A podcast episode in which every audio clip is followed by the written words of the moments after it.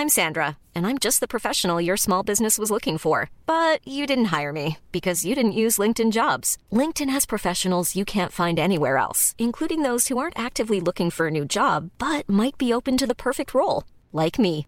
In a given month, over 70% of LinkedIn users don't visit other leading job sites. So if you're not looking on LinkedIn, you'll miss out on great candidates like Sandra. Start hiring professionals like a professional. Post your free job on linkedin.com/people today.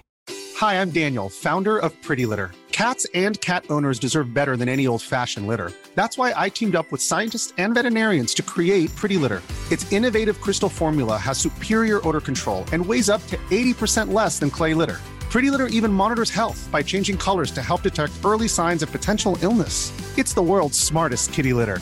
Go to prettylitter.com and use code ACAST for 20% off your first order and a free cat toy. Terms and conditions apply. See site for details. Aujourd'hui au Technopreneur, c'est la 289e émission. On vous parle de Meta. Je vous fais un topo sur euh, vraiment les nouveautés de Samsung. Et on va parler aussi de Mickey Mouse. Bienvenue au Technopreneur.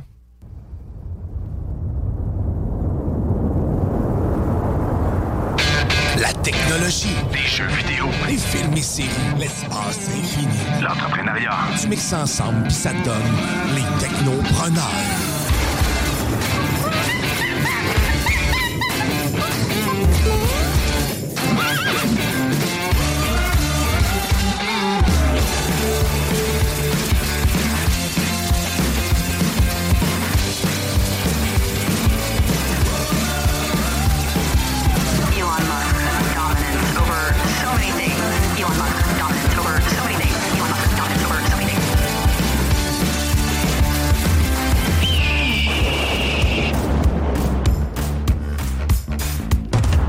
Et oui, vous êtes sur les ondes du 96.9, votre alternative radiophonique. Et en ce 21 janvier 2024, ben, c'est la 289e émission des Technopreneurs qui commence, et ça jusqu'à 14h30 aujourd'hui. Donc, euh, une émission un petit peu plus bref, de vraiment d'une heure et demie. Ben, parce que je m'en vais, euh, rencontrer des gens aujourd'hui au Centre Vidéotron. euh, donc, parce que CGMD et les Remparts de Québec, on a une belle association. Puis euh, une fois de temps en temps, ben, on est présent au Centre Vidéotron pour dire euh, ben, salut à nos auditeurs, à nos fans aussi. Et puis, ben, vous permettre de venir nous rencontrer aussi en vrai, en présentiel. Donc, je vais être là tantôt dès 15h au Centre Vidéotron pour une game des remparts. Mais là, on va faire le show pour commencer. Donc, euh, pour ceux qui ne connaissent pas les technopreneurs, ben écoutez, c'est votre rendez-vous en matière de technologie sur les ondes de CJMD. On parle de, écoutez, de cellulaire, de séries télé, de Lego, de jeux de société, de la conquête de l'espace. On jase de tout. Qu'est-ce qui touche la technologie? On parle même de, de, de, de souris. On parle même de souris. Mais tous les gens de souris. Ben ça, c'est pas mal ta chronique. Ça, ça c'est le zélé de la télé. Salut. Hello! Et Mickey Mouse. On parle de Mickey Mouse tantôt. Ben oui, Mickey Mouse qui est gratuit pour tous, mais pas tout à fait. Ah, OK. Intéressant, parce que moi, j'étais sûr, sûr, sûr qu'on pouvait utiliser ça. euh, Il y a des nuances. Il y a des petites nuances. En effet. OK, on Des décortique nuances ça. de souris. Oui, oui. Ça ferait un bon titre de film ou de, de- de roman. 50 nuances de souris. Ben écoute, euh, je, je sais pas. Ben, on va je- l'écrire, on verra si ça marche. OK. Je vais peut-être être Tu millionnaire. utiliseras ChatGPT. Donc, euh, lui que vous entendez, c'est Jean-Samuel Corriveau, le metteur en ondes. Salut, JS. Salut, man. Comment ça va? Ça va bien, ça va bien. Euh, beau début de show. Je me suis pas planté. Ouais! Eh Donc, non, tu t'en- tu t'envoies des belles félicitations. Tout le temps, tout le Euh, temps. c'est correct. Ben merci d'être là. Ça fait plaisir. Merci d'être là. On va jaser un peu de jeux vidéo tantôt, moi et toi. Ouais, exact. Je sais un petit démo, un petit jeu qui est sorti cette semaine, euh, Prince of Persia euh, de Lost Crown. Donc, ça va être, ça va être le fun, je pense. Ouais, j'ai vu des images. Colin, il me fait quasiment rappeler les vieux, là. un Ouais. le genre, là. C'est un Ouais, un jeu là. en 2.5D. Je suis pas Ouais, déçu. Je suis pas déçu. C'est tout ce que je peux vous dire pour l'instant. OK, on en jase durant ma chronique Jimbo Tech. Donc, ma Yes. chronique Jimbo Tech, ben écoutez, aujourd'hui, je, je veux parler des nouveautés de Xbox. C'est un petit peu plus rare, je le fais, mais là, on va en parler. Donc, un nouveau jeu d'Indiana Jones. On a des dates de sortie aussi pour euh, euh, Hellblade Suena, donc, euh, qui a été annoncé il y a quand même quelques temps, on s'entend. Puis on va parler aussi de la version remasterisée de The Last of Us Part 2, euh, qui est disponible sur euh, PlayStation 5 aussi. Et oubliez pas, chers auditeurs, que c'est des questions pour nous, des commentaires durant l'émission. Vous pouvez toujours nous rejoindre en studio directement ou par texto euh, au 418-903-5969 ou évidemment sur notre page Facebook. Exactement. Et là-dessus, on ne tardera pas. On commence le show immédiatement en actualité technologique.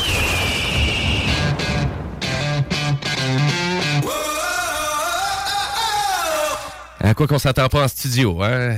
Diane euh, qui est à l'aise. C'est comme. Mais, mais Dis-nous bonjour, Diane. Je vais t'allumer le micro bleu et fais-nous un beau coucou. coucou. Hey, c'était c'est, Salut, man. C'est bon.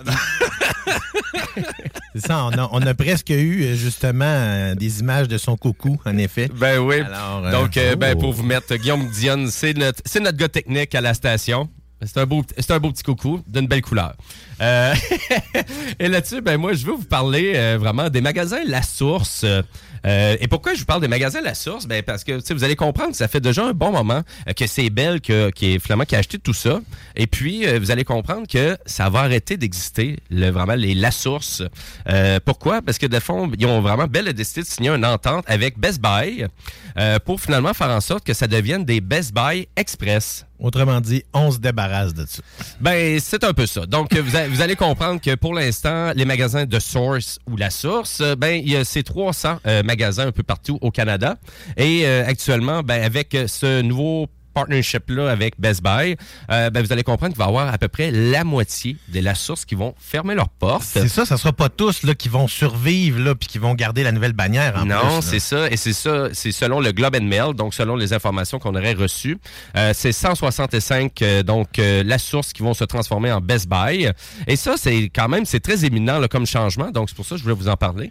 Euh, ça devrait être d'ici cet été que ça devrait être fait pour l'ensemble des magasins La Source. Dire que c'est déjà, euh, tu sais, c'est- c'est la fin d'une ère qui était déjà la fin d'une autre ère, qui était Radio Shack, qui est devenue la source. Oui, en effet, parce que c'est pour ça que je vous en parle, parce que moi j'ai une petite affection avec ça, parce que j'ai travaillé pendant quatre ans euh, pour les magasins Radio Shack euh, et avant qu'ils soient euh, finalement changés de nom pour la source par Circuit City. Euh, puis il faut comprendre que l'achat de Circuit City, vraiment des magasins Radio Shack au Canada, ça date de longtemps. Ça avait été fait en 1986.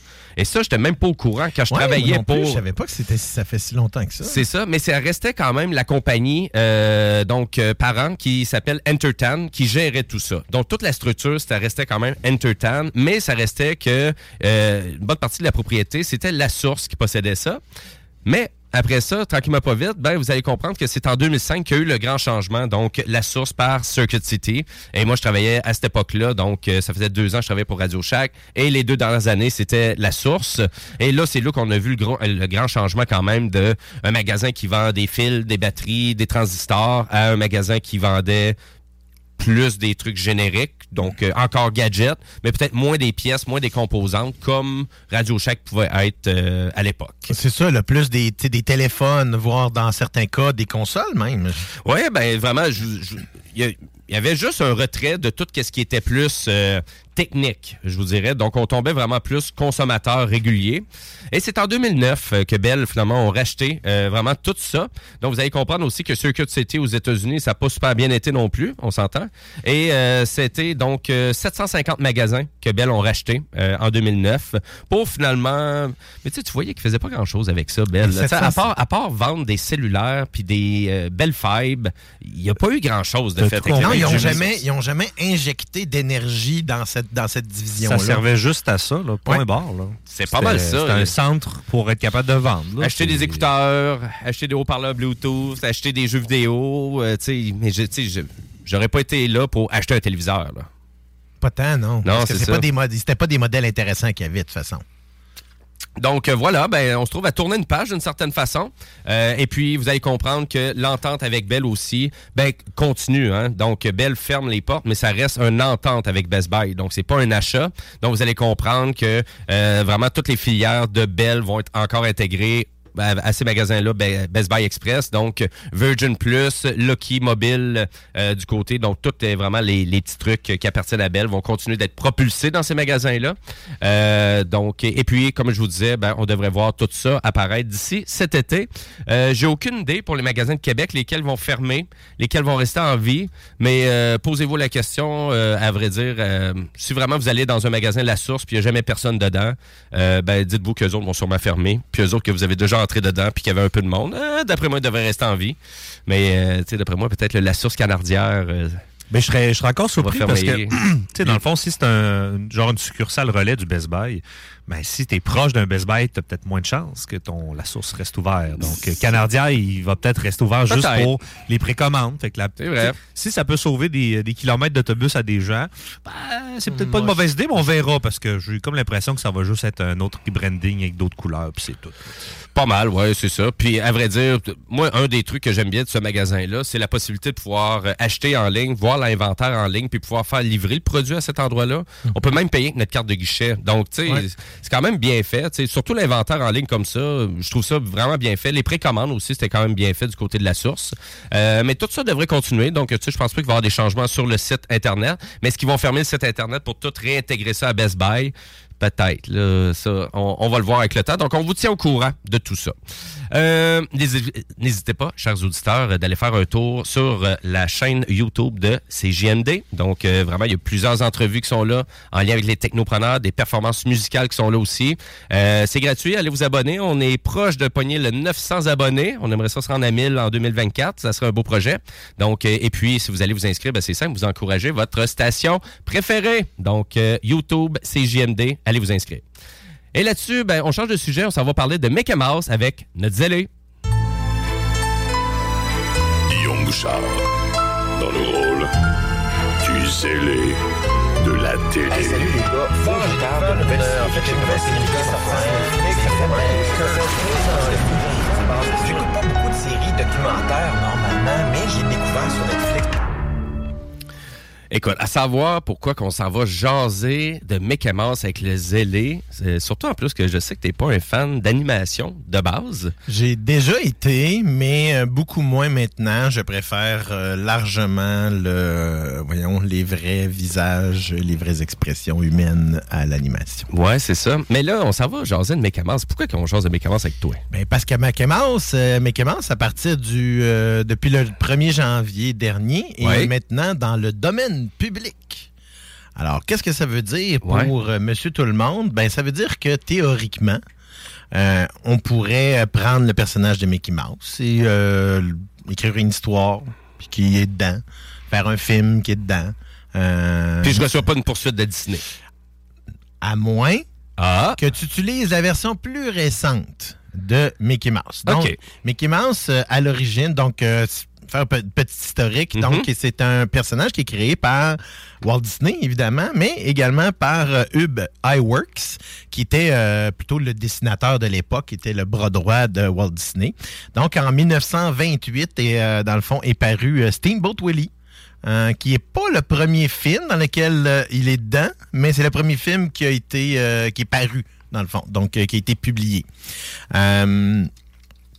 Est inspiré un peu là de euh, dans le fond du personnage de Charlie Chaplin et Douglas Fairbanks avec ses gants, si on pourrait dire, euh, qui était pas blanc à l'époque, euh, qui était plutôt jaune un peu.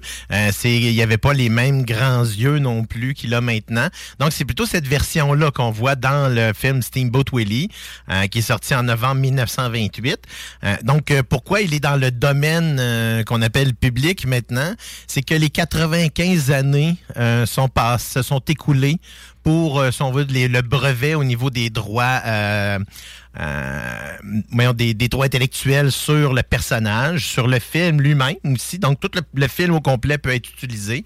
Euh, c'est pas le premier personnage, hein, sais. Puis là, on, dit, on, on trouve ça bizarre, Mickey Mouse, hein, ouais. Mais tu sais, écoute, euh, si on prend Peter Pan, si on prend Robin des Euh, si on- Pinocchio? Pinocchio, ce sont tous des personnages qui sont des qui viennent de vieilles histoires et qui ont été réutilisés par nul autre que Walt Disney pour faire plein de comptes, plein de, de, pour euh, on réutilisé ça. Donc c'est euh, pour moi euh, c'est un peu particulier parce que il y a environ une vingtaine d'années, il y a eu une pression par la Walt Disney Company, en tout cas peu importe comment on l'appelait, justement pour s'assurer de conserver encore les droits une vingtaine d'années supplémentaires. Parce que c'était 70, en fait 25 ans, c'était 70 ans avant. Euh, et maintenant, ça a changé un peu parce que, tu sais, il y a tout ce, qui, euh, tout ce qui est au niveau des droits intellectuels, il y a avant 1978, donc les productions qui sont sorties avant 1978 et après 1978. Donc, ce qui est sorti avant 1978, c'est 95 ans. Donc maintenant, ça veut dire que peu importe ce qui est sorti, euh, dans le fond, à telle date, comme Steamboat Willie est sorti en novembre 1928, donc 95 ans plus tard, ce qui nous menait à novembre 2023. Euh, donc à ce moment-là, c'est que ça permet de, ça permet à partir du 1er janvier, donc les quelques mois plus tard qui ont suivi, de maintenant utiliser euh, Mickey Mouse comme on veut. Euh, c'est euh, différent maintenant, par contre, depuis 1978. Donc, tout ce qui est sorti par la suite. Euh, si on donne comme, par exemple, euh, euh, les Harry Potter. Donc, euh, J.K. Rowling est encore quand même une femme pas si vieille que ça. Je pense qu'elle est dans- peut-être dans la cinquantaine, soixantaine. Euh, maintenant, les nouveaux droits, c'est 70 ans après la mort de l'auteur original. Ah, OK. Fait que c'est ça la grosse nuance. Là. Exactement. Donc, tout ce qui est. c'est- donc, c'est vraiment le pré-1978 et post-1978. Ça incite à tuer, ça, c'est pas correct, ça. Donne-moi les droits. OK, j'avais pas pensé à ça de même, moi. On, on sait c'est Bon. qui qui est dark. hein. Excusez, Euh, je vais aller me cacher dans ma cale. Mais euh, donc, ça veut dire que le personnage euh, emblématique de l'Empire Disney, qui est Mickey Mouse, donc sa première version, comme elle est, elle est apparue dans Steamboat Willie en euh, 1928, est maintenant disponible et déjà utilisé dans un film d'horreur qui est en production. euh, euh, dans le fond. Et euh, dans le fond, c'est pas la première fois, là. Parce qu'il faut, faut dire que Winnie the Pooh est également un personnage qui est devenu, dans le fond, dans l'ordre public, je crois que c'est l'année dernière ou l'autre année d'avant. Et il y a eu un film d'horreur qui, était- qui est sorti avec Winnie the Pooh, qui a quand même fait quelque chose comme 125 millions au box-office. OK, Ce qui est quand pas- ben, ce qui n'est pas négligeable parce que le, le, le- voyons, ça n'a rien coûté au niveau des droits d'auteur? Ben, c'est ça. Donc, c'est juste la production elle-même que ça a coûté. Ce qui veut dire que c'est un film qui, qui était, ça s'appelait euh, Blood and Honey. Euh, dans le fond, excuse-moi, pas du tout, euh, pas autant que ça. Ça fait 2,5 millions. J'étais dans le champ un petit peu, je m'excuse, Ah, j'avais pas les bons chiffres. Par bon. contre, le film a coûté moins que 100 000 à faire. OK.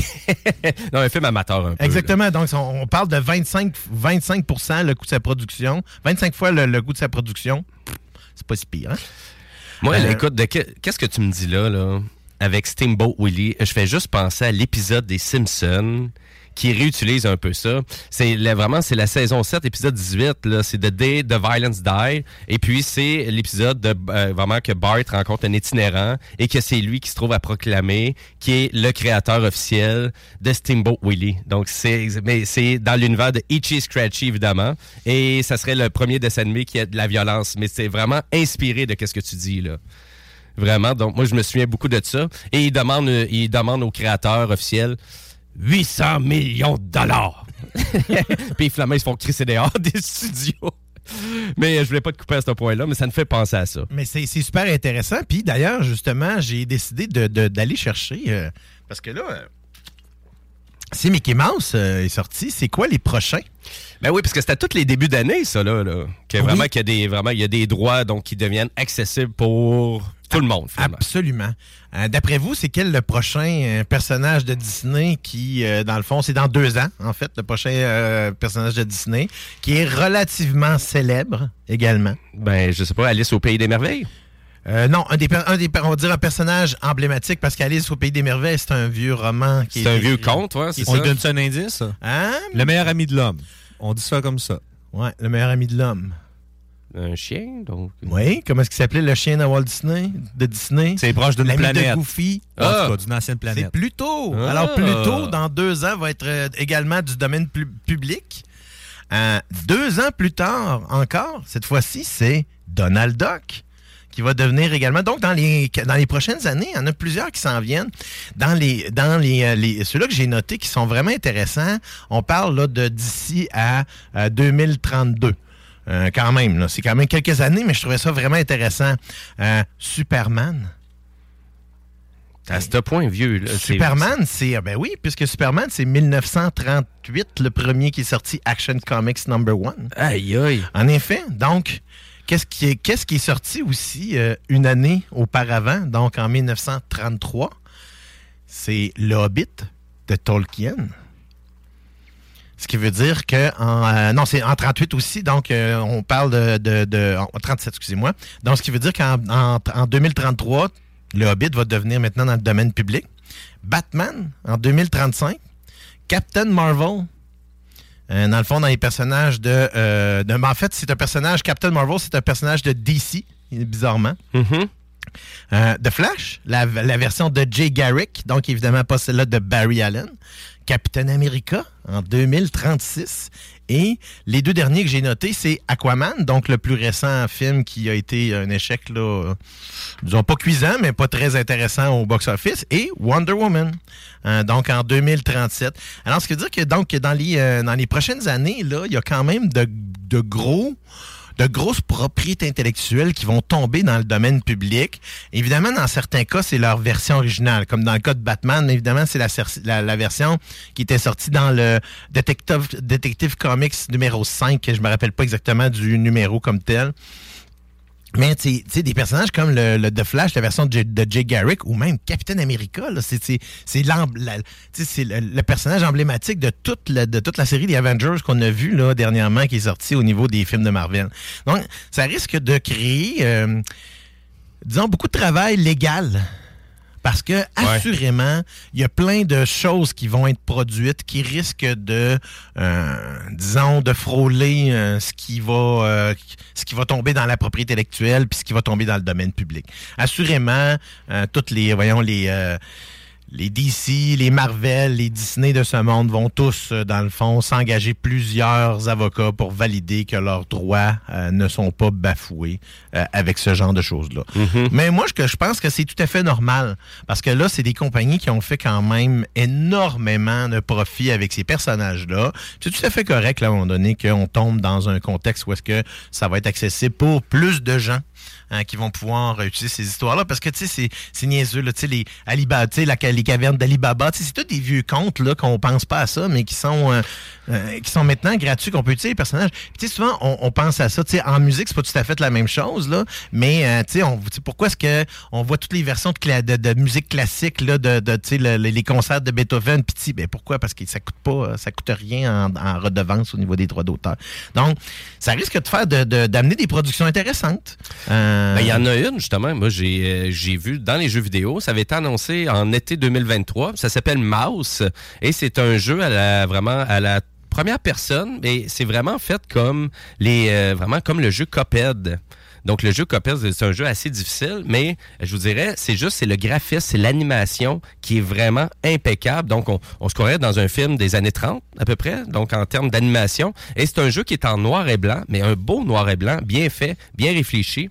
Et puis, euh, ben, là, il savait, là, littéralement, que euh, la propriété int- intellectuelle de Mickey Mouse tombait en liberté pour avoir annoncé le jeu sans que le jeu soit encore disponible pour l'instant, toujours en production. Mais euh, de qu'est-ce que j'ai vu, c'est quand même assez surprenant. Puis c'est quand même assez surprenant de voir un jeu de Mickey Mouse euh, avec un gun.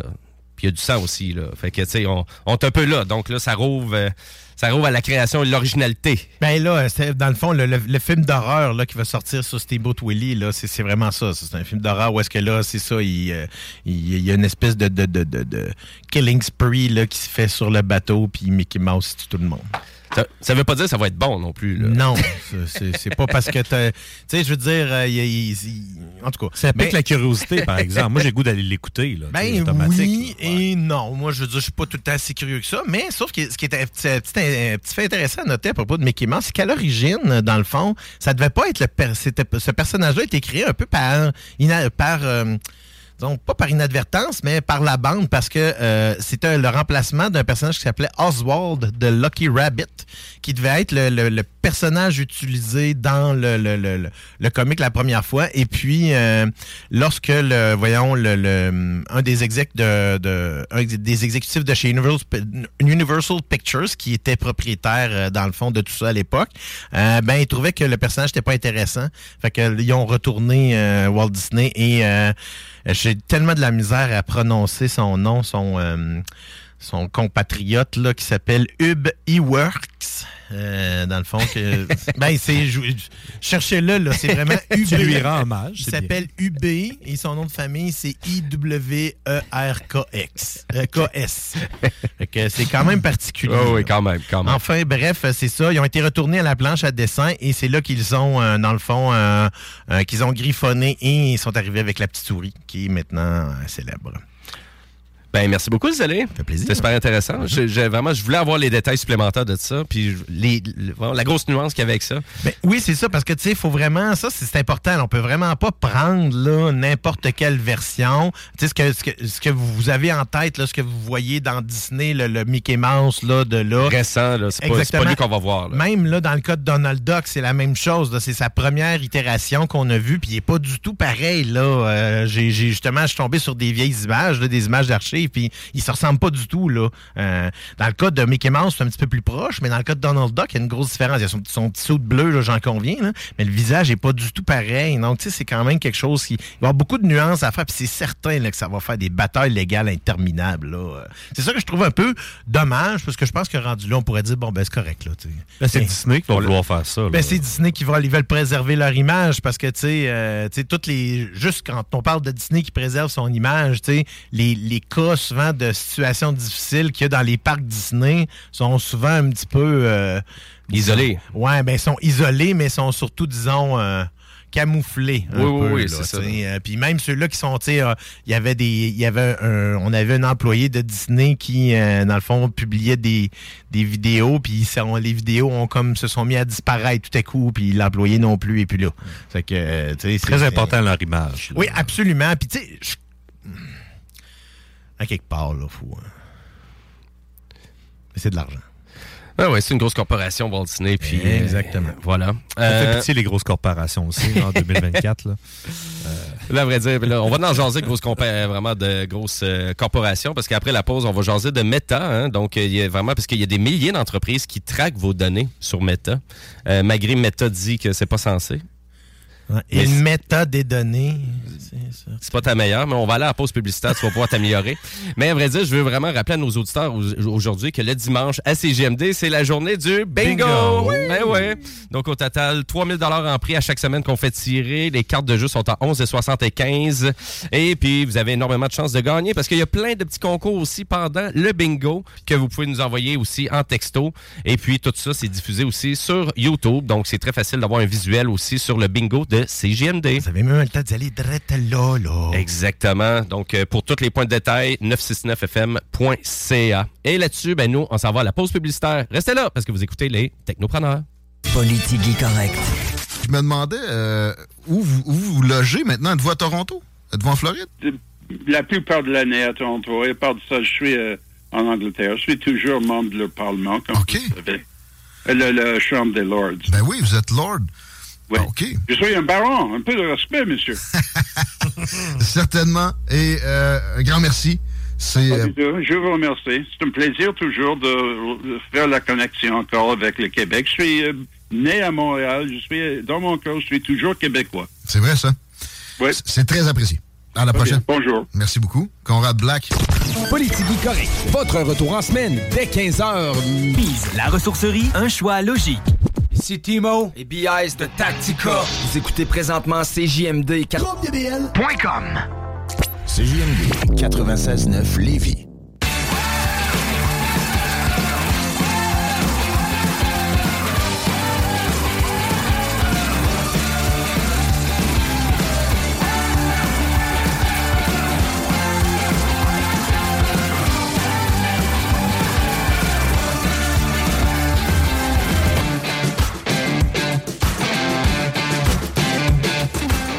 Et oui, vous écoutez les Technopreneurs en ce dimanche 21 janvier 2024. Et nous, on est en direct jusqu'à 14h30 euh, pour vous parler de technologie, de méta, de jeux vidéo. Et aussi, ben, on va faire un résumé euh, de la grande conférence de Samsung qui a eu lieu mercredi dernier, donc pour présenter ses nouveaux téléphones S24, S24 Ultra et toutes les, nouveaux, les nouveautés chez Samsung. C'est juste moi qui a perdu le fil, là, me semble, ils sont rendus à 76, là. Qu'est-ce que tu veux dire, Euh, je 76? disais 24, là, mais je comprends. mais- Ben écoute, c'est un peu comme Apple, donc on vraiment on fait des vraiment des grosses conférences à toutes les années pour présenter qu'est-ce qui s'en vient. Ben, on va vous parler des nouveautés. Il n'y a pas eu de conférence d'Apple en 2023. Du moins, il n'y a pas de nouveau produit qui est sorti. Ah ben oui, quand ils ont annoncé les iPhone 15. 2023? Ben oui. De mémoire, c'est l'iPad. c'est C'est c'est l'iPad l'iPad. C'est la première fois qu'ils sortent pas Ouais, d'iPad. c'est Ouais, l'iPad. ouais, ouais, Et tout pas- le monde pleure. Il n'y a pas eu de révision des iPad, mais il y avait eu une grande révision l'autre année. Fait que- Pour faire du pouce avec euh, ce que tu as dit, euh, Guillaume, c'est les, les, les, les suites de numéros de téléphone, ça a comme pas de sens, un peu comme les Xbox, là, tu sais, 360, le One, le peu importe. Là. Mais c'est pas aussi pire que les marques de char avec les séries de chars. Ça, là, on va se le dire. Là. N328, ça veut dire quoi versus tel autre produit? Puis là, finalement, ils reviennent sur les pas. Bah, ça n'a jamais voulu dire ça, ça. C'est ça. La EX SE Supreme Premium Edition. Ouais. Ça, c'est à cause qu'il y avait. euh, En 87, ça voulait pas dire la même affaire qu'en 2023. Non, non, ça, c'est- normal, mais tu sais, d'une année à l'autre, ça suit pas. Non, dans le temps, il y avait un Cavalier Z24. C'est pas niaiseux. Le meilleur char C'était le cavalier, mais le monde disait Ah, c'est un Z24. C'est un cavalier que t'as. Non, non, non, c'est une Z24. C'est un pas pareil. Z24. Il y a un plus gros moteur dans celui-là. Hey, ça, là, c'était c'était mon. Quand j'étais ado, là, ça, c'était mon char de rêve. Là. Puis celui-là, ben, c'est le fun, il rouille plus vite. Oui. Euh, je voulais vraiment suggérer à nos auditeurs, écoutez, si vous avez une question pour nous, gênez-vous pas, vous pouvez le faire par texto au 418-903-5969 ou un petit commentaire si vous vraiment vous avez la même opinion que nous. Et si vous voulez, ben, on a la page Facebook Les Technopreneurs. Et là-dessus, ben, on continue en actualité technologique.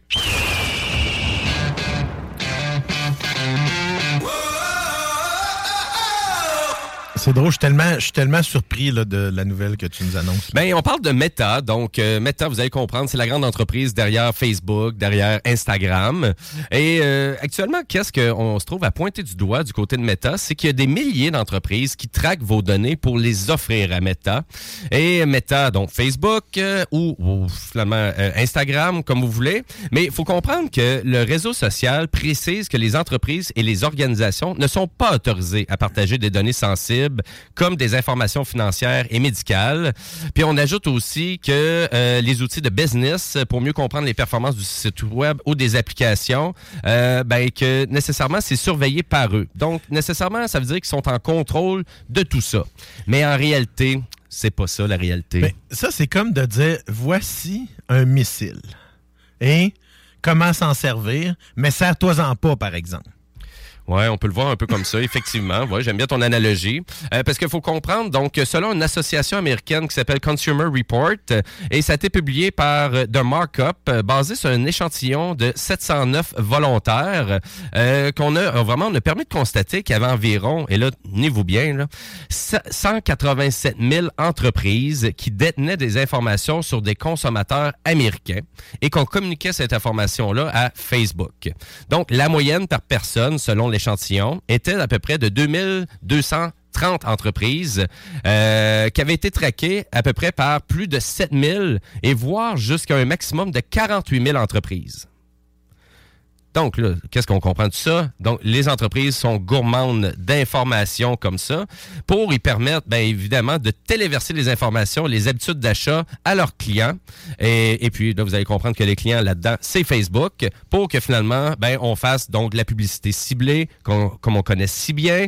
Et ben, vous allez comprendre que les entreprises les plus voraces dans tout ça, évidemment, je, écoute, Amazon, Walmart, Home Depot, euh, auraient été vraiment donc les, entreprises qui n'utilisaient le plus.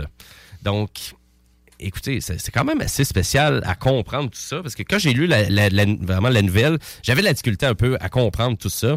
Donc, finalement, on dit qu'on fait pas ça, mais en même temps, il y a plein d'autres compagnies qui utilisent des outils pour finalement rattraper, tout prendre ce data-là de Meta, qui est finalement public, qui est ouvert. Donc, nécessairement, euh, Meta essaie de contrôler son information, mais vu que c'est public, c'est ouvert, c'est sur le web, mais en réalité, il contrôle pas grand-chose. C'est un peu ça, c'est un peu ça que je comprends là. Ben, c'est comme d'avoir euh, c'est comme d'avoir un- une forteresse, de dire OK, on bloque la porte principale, mais on laisse toutes les autres ouvertes. Ouais, c'est ça. Puis les fenêtres sont ouvertes aussi. Ouais, c'est ça. Les fenêtres sont ouvertes, puis il n'y a, pas de toit. Il n'y a pas de garde non plus. C'est ça. Il y, a même- il y a même une compagnie sur leur site web. Donc, c'est la compagnie, c'est euh, Exium, se vante sur son site web d'atteindre plus de 2,5 milliards de consommateurs et de consommatrices euh, dans le monde. Donc, tu sais, vraiment, les chiffres qui sortent, c'est les chiffres en lien avec toute vraiment la base de données de Facebook qui se trouve à enregistrer en temps réel avec des trackers pour finalement revendre ça avec une précision dans la vente. Donc, et on revend ça directement à Meta, hein, parce que vous allez comprendre que Meta, oui, c'est gratuit Facebook, oui, c'est gratuit Instagram, oui, tu peux téléverser des photos, etc., etc. C'est intéressant, mais tout ça, ça a un coût. Et si vous nous demandez, ça coûte vraiment... euh, Facebook fait combien d'argent avec chaque utilisateur, utilisatrice au Canada? Ben, la réponse est 88 sous. Donc, 88 sous par personne, par utilisateur au Canada. Donc, si vous faites le calcul, juste au Canada, Facebook fait à peu près 7 milliards de revenus par année. Puis là, je vous- j'étais pour dire revenu net, là, mais le re- on est proche du revenu net quand même. Mhm. Parce que vous allez comprendre que les dépenses sont pas si énormes que ça pour Facebook au Canada, au point tel qu'ils disent qu'ils investissent 250 000 pour certaines organisations ou certains journaux, et puis que ça, c'est beaucoup d'argent. Extrapoler, ben extrapoler ça à tous les pays du monde, les grandes nations comme les États-Unis, comme la Russie, comme, euh, tu sais, ainsi de suite, là, tu sais. OK, ils sont pas en Chine parce qu'ils sont, sont bloqués, je pense, en Chine, Meta. Ouais, ben c'est contrôlé par, euh, par l'État. Donc, c'est un. Facebook, mais. euh, Version épurée. Ouais, une version gouvernement, là. Épuré. C'est- les pubs, ça doit être des pubs du gouvernement. C'est ça. Mais, c'est spécial, pareil. Quand tu lis l'article, ils disent qu'il y a des entreprises, comme tu dis, Amazon, euh, euh, l'autre entreprise, là, Axiom, puis t'en as d'autres qui s'appellent genre Viking ou euh, BM 5100 TKCQC NLML. Ben, c'est comme ça qu'ils Ben, C'est des s'identifient. firmes. C'est des, des firmes. Oh, mais ils se cachent. Mais ils se cachent, exactement, Exactement, parce qu'ils vont pas sur leur, leur nom. Donc, ils vont vraiment tout le temps vers des noms très génériques comme ça, qui font en sorte que finalement, euh, Facebook vont essayer de dire Ah, ben, on essaie de, de les vérifier, on essaie de, de contrôler cette info-là, mais ils se cachent derrière d'autres noms. Mais oui, mais c'est comme ça que le web fonctionne depuis le début. Et voyons, vous, vous étiez au courant de tout ça. Là. Un bon truc pour les auditeurs, ça vous tente de déjouer l'algorithme. Faites des recherches complètement farfelues le plus souvent possible. Faites-leur perdre votre- leur temps. Si ça vous tente de perdre du temps un peu, là, c'est exemple, vous avez deux minutes, là, tapez euh, bas de chat, là, puis regarde, vous venez de fucker, euh, fuckailler votre, euh, votre historique aussi. C'est sûr que tout ce qui va aller avec le reste va être ré- répercuté là, aussi. là. Mais Donc, même, euh, je dirais, tu sais, dans dans- dans d'autres aspects, là, tu sais, le- les- les- souvent avec les algorithmes, tout ça, je trouve ça presque un peu gossant. Parce que ça m'arrive souvent sur YouTube, je vais écouter une vidéo qui est un petit peu en dehors de ce que j'écoute normalement, puis ça fuck tout mon, euh, ça fuck toute mon espèce de, de, de- de séquence par après. Ben, L'algorithme, là, vraiment, qui te suggère des vidéos. C'est ça, il est trop puissant, je trouve, là. Tu sais, il, il- il s'apparente beaucoup plus à celui-là que TikTok maintenant utilise, là, qui est très, très puissant, qui va rapidement, là, te diriger vers ce que t'aimes, entre guillemets. Oui, oui, parce que des fois, tu sais, ça prend juste, exemple, tu vas euh, juste flusher deux, trois vidéos d'un même sujet, puis là, bizarrement, ah, il te n'emporte plus de ça. Mais si tu veux qu'à y retourner, puis euh, faire une recherche vraiment contextuelle sur le sujet que tu voulais, ben là, il va, fou, il, là, là, il va t'es- revenir avec Ah, ça. t'es- en plus, Ouais. t'es submergé de vidéos, là. Oh oui, donc euh, on est un peu on est un peu près avec ça. Fait que ben voilà à quel point que Meta se trouve à dire quelque chose et à ne pas respecter qu'est-ce qu'ils disent et c'est loin d'être la première fois qu'on parle de vraiment de, de ce sens-là de la plateforme Meta. Puis on dirait d'année en année, on dirait c'est pire que pire d'une certaine façon parce que tu vois que on dirait c'est de plus en plus hors contrôle puis on voit que Meta essaie de vraiment de porter des gros euh, des grosses chaussures et de pas vouloir s'impliquer euh, de façon générale. Donc, tu sais, on voit que si on veut vraiment juste aller ramasser du cash dans plein de pays, puis pas vraiment s'impliquer, pas investir. Hey, tu sais, moi, quand j'ai vu qu'il disait qu'il avait investi énormément au Canada en versant des sommes de 250 000 là, c'est pas des millions, là. C'est pas 250 millions, 250 000 Et puis le nombre de médias qu'il y a divisé, là. mais tu sais, on comprend que la loi est passée, puis elle a bien fait de passer d'une certaine façon. Parce qu'avoir une compagnie qui fait juste ramasser du cash pour ramasser du cash, puis vraiment pas vouloir s'impliquer.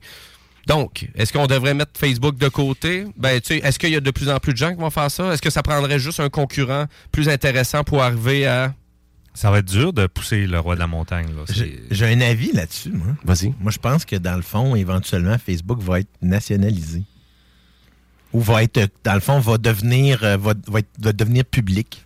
Puis euh, qu'il y a, dans le fond, potentiellement que ça va, qu'il va y avoir de la pression un peu partout parce que c'est c'est pas quelque chose qui va disparaître premièrement. Ben, c'est trop énorme, tu sais, dans le fond. Tu sais, je veux dire, les MySpace, tu sais, de, de, de, de, ce monde qui ont disparu, c'est pas, c'était pas de l'envergure de ce qu'est Facebook maintenant, puis toute la structure. Donc, je pense que, tu sais, c'est quelque chose qui va potentiellement rester au-delà de ce que c'est présentement. Moi, je pense que c'est là que ça devrait s'en aller. Pour notre génération, c'est un outil de la décennie, là, de la dernière décennie. là. Absolument. Les jeunes sont moins là-dessus, on le sait. Oui. On se fait souvent dire, là, c'est Ben, Facebook, c'est- boomer ou C'est c'est. les WhatsApp là, qui sont beaucoup utilisés. Mais euh, vrai, la nouvelle génération est plus sur Instagram, mais ça fait partie de l'univers de, de Meta. Donc, tu sais, pour eux autres, c'est juste les clients sont ailleurs, tout simplement. Euh, L'important, c'est le temps d'écran, on va se le dire, pour la pub. C'est l'argent qui vient avec ça. Puis les données, on vient d'en parler. Là. Oui. Les Ben, c'est données qui bien valent plus très, les très données cher. maintenant que d'autres choses. Les données vont avec le temps d'écran. Tu sais, pourquoi tu te fais proposer encore des vidéos de chat quand t'en écouté juste un? Parce qu'ils se disent, hey, t'as peu, il y a peut-être un nouveau centre d'intérêt, on va l'accrocher. On va l'accrocher. Sais, ceux qui ont vu le film comprennent un peu comment ça fonctionne, euh, sur comment l'algorithme fonctionne pour vous garder actif. Donc, euh, Puis il y a l'ex numéro 2 de Facebook aussi. Donc, on a vraiment qui a été annoncé cette semaine aussi, qui quitte le conseil d'administration de Meta. Donc, c'est Madame Sheryl Sandberg, donc euh, vraiment qui travaille, qui travaillait depuis 2008, euh, vraiment avec Mark Zuckerberg sur la plateforme. Donc, euh, bye bye pour Sheryl. Donc, à l'âge de 54 ans pour euh, Facebook. Donc, je Je sais pense pas. qu'elle si- a une autre carrière devant elle. là. Ou euh, peut-être juste décider de profiter de la vie. des sous de côté, je pense qu'elle en a. Ça devrait être correct. Ouais, probablement plus que des sous. Euh, voilà, je veux rappeler à nos auditeurs que si vous voulez, ben, CJMD, on a une application qui est disponible sur le Play Store et sur le App Store. CJMD, faites juste indiquer ça. Vous allez pouvoir écouter les émissions en direct, vous allez pouvoir écouter les podcasts, accéder à la programmation. C'est rapide, c'est simple, c'est efficace. Donc, rendez-vous sur euh, le App Store ou sur le Play Store pour télécharger l'application de CJMD. Et là-dessus, ben, nous, on change de sujet puis on s'en va jaser de jeux vidéo avec ma chronique Jimbo Tech. Rétro technologie jeux vidéo, c'est Jimbo. Jimbo qui? Jimbo Tech. Oh yeah.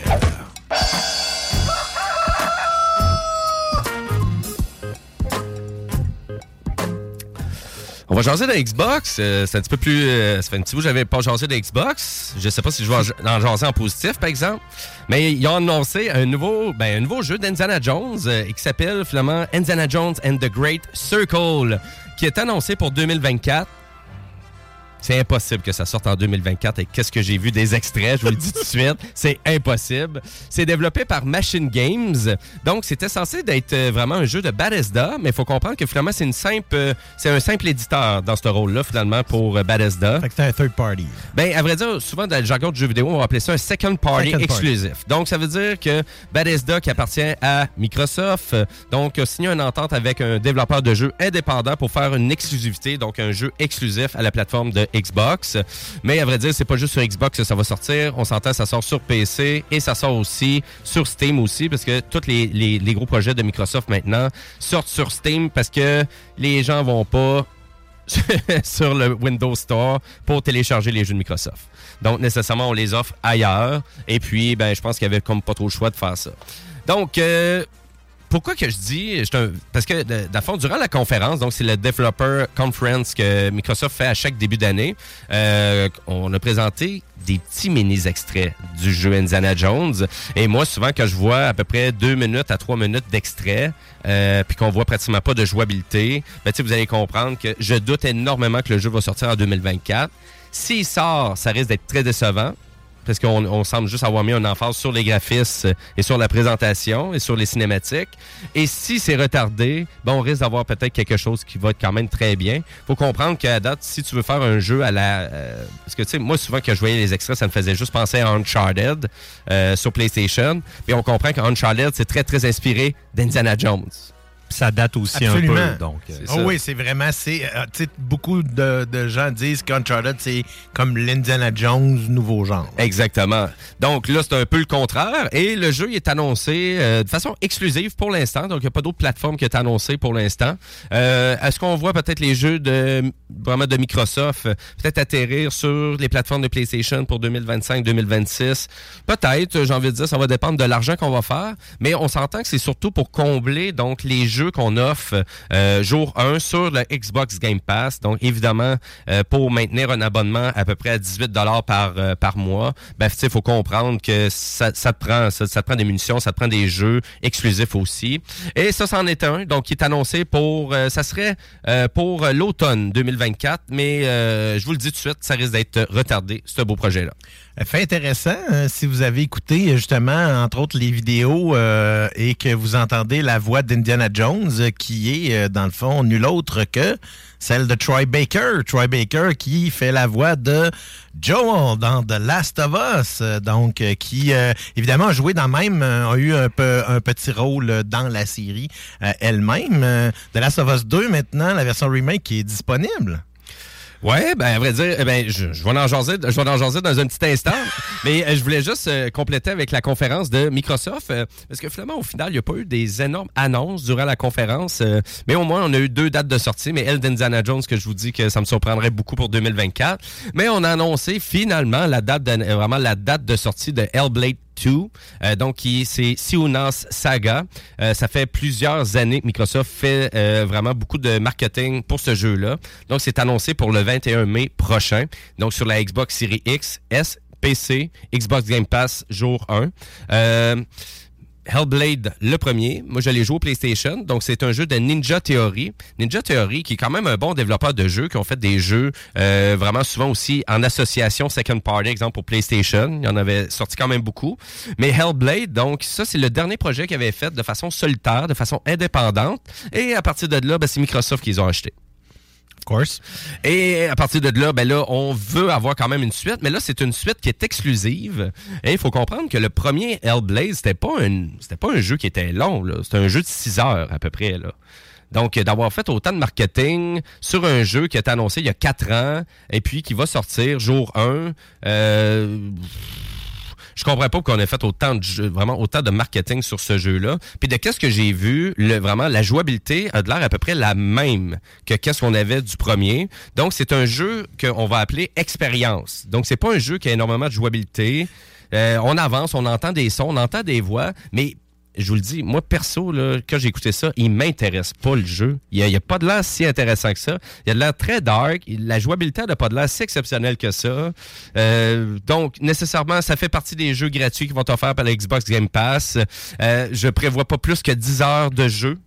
C'est ça que j'allais dire, là, mon homme aussi. Là, un, petit peu, un petit peu plus que le premier, mais pas bien plus. Pas bien plus. Euh, mais l'expérience a de beaucoup plus grandiose, par exemple. Donc, euh, au moins, on a voulu vraiment peut-être améliorer la présentation, rendre ça encore plus euh, au goût du jour en termes de graphiques, parce que oui, les graphiques sont excellents.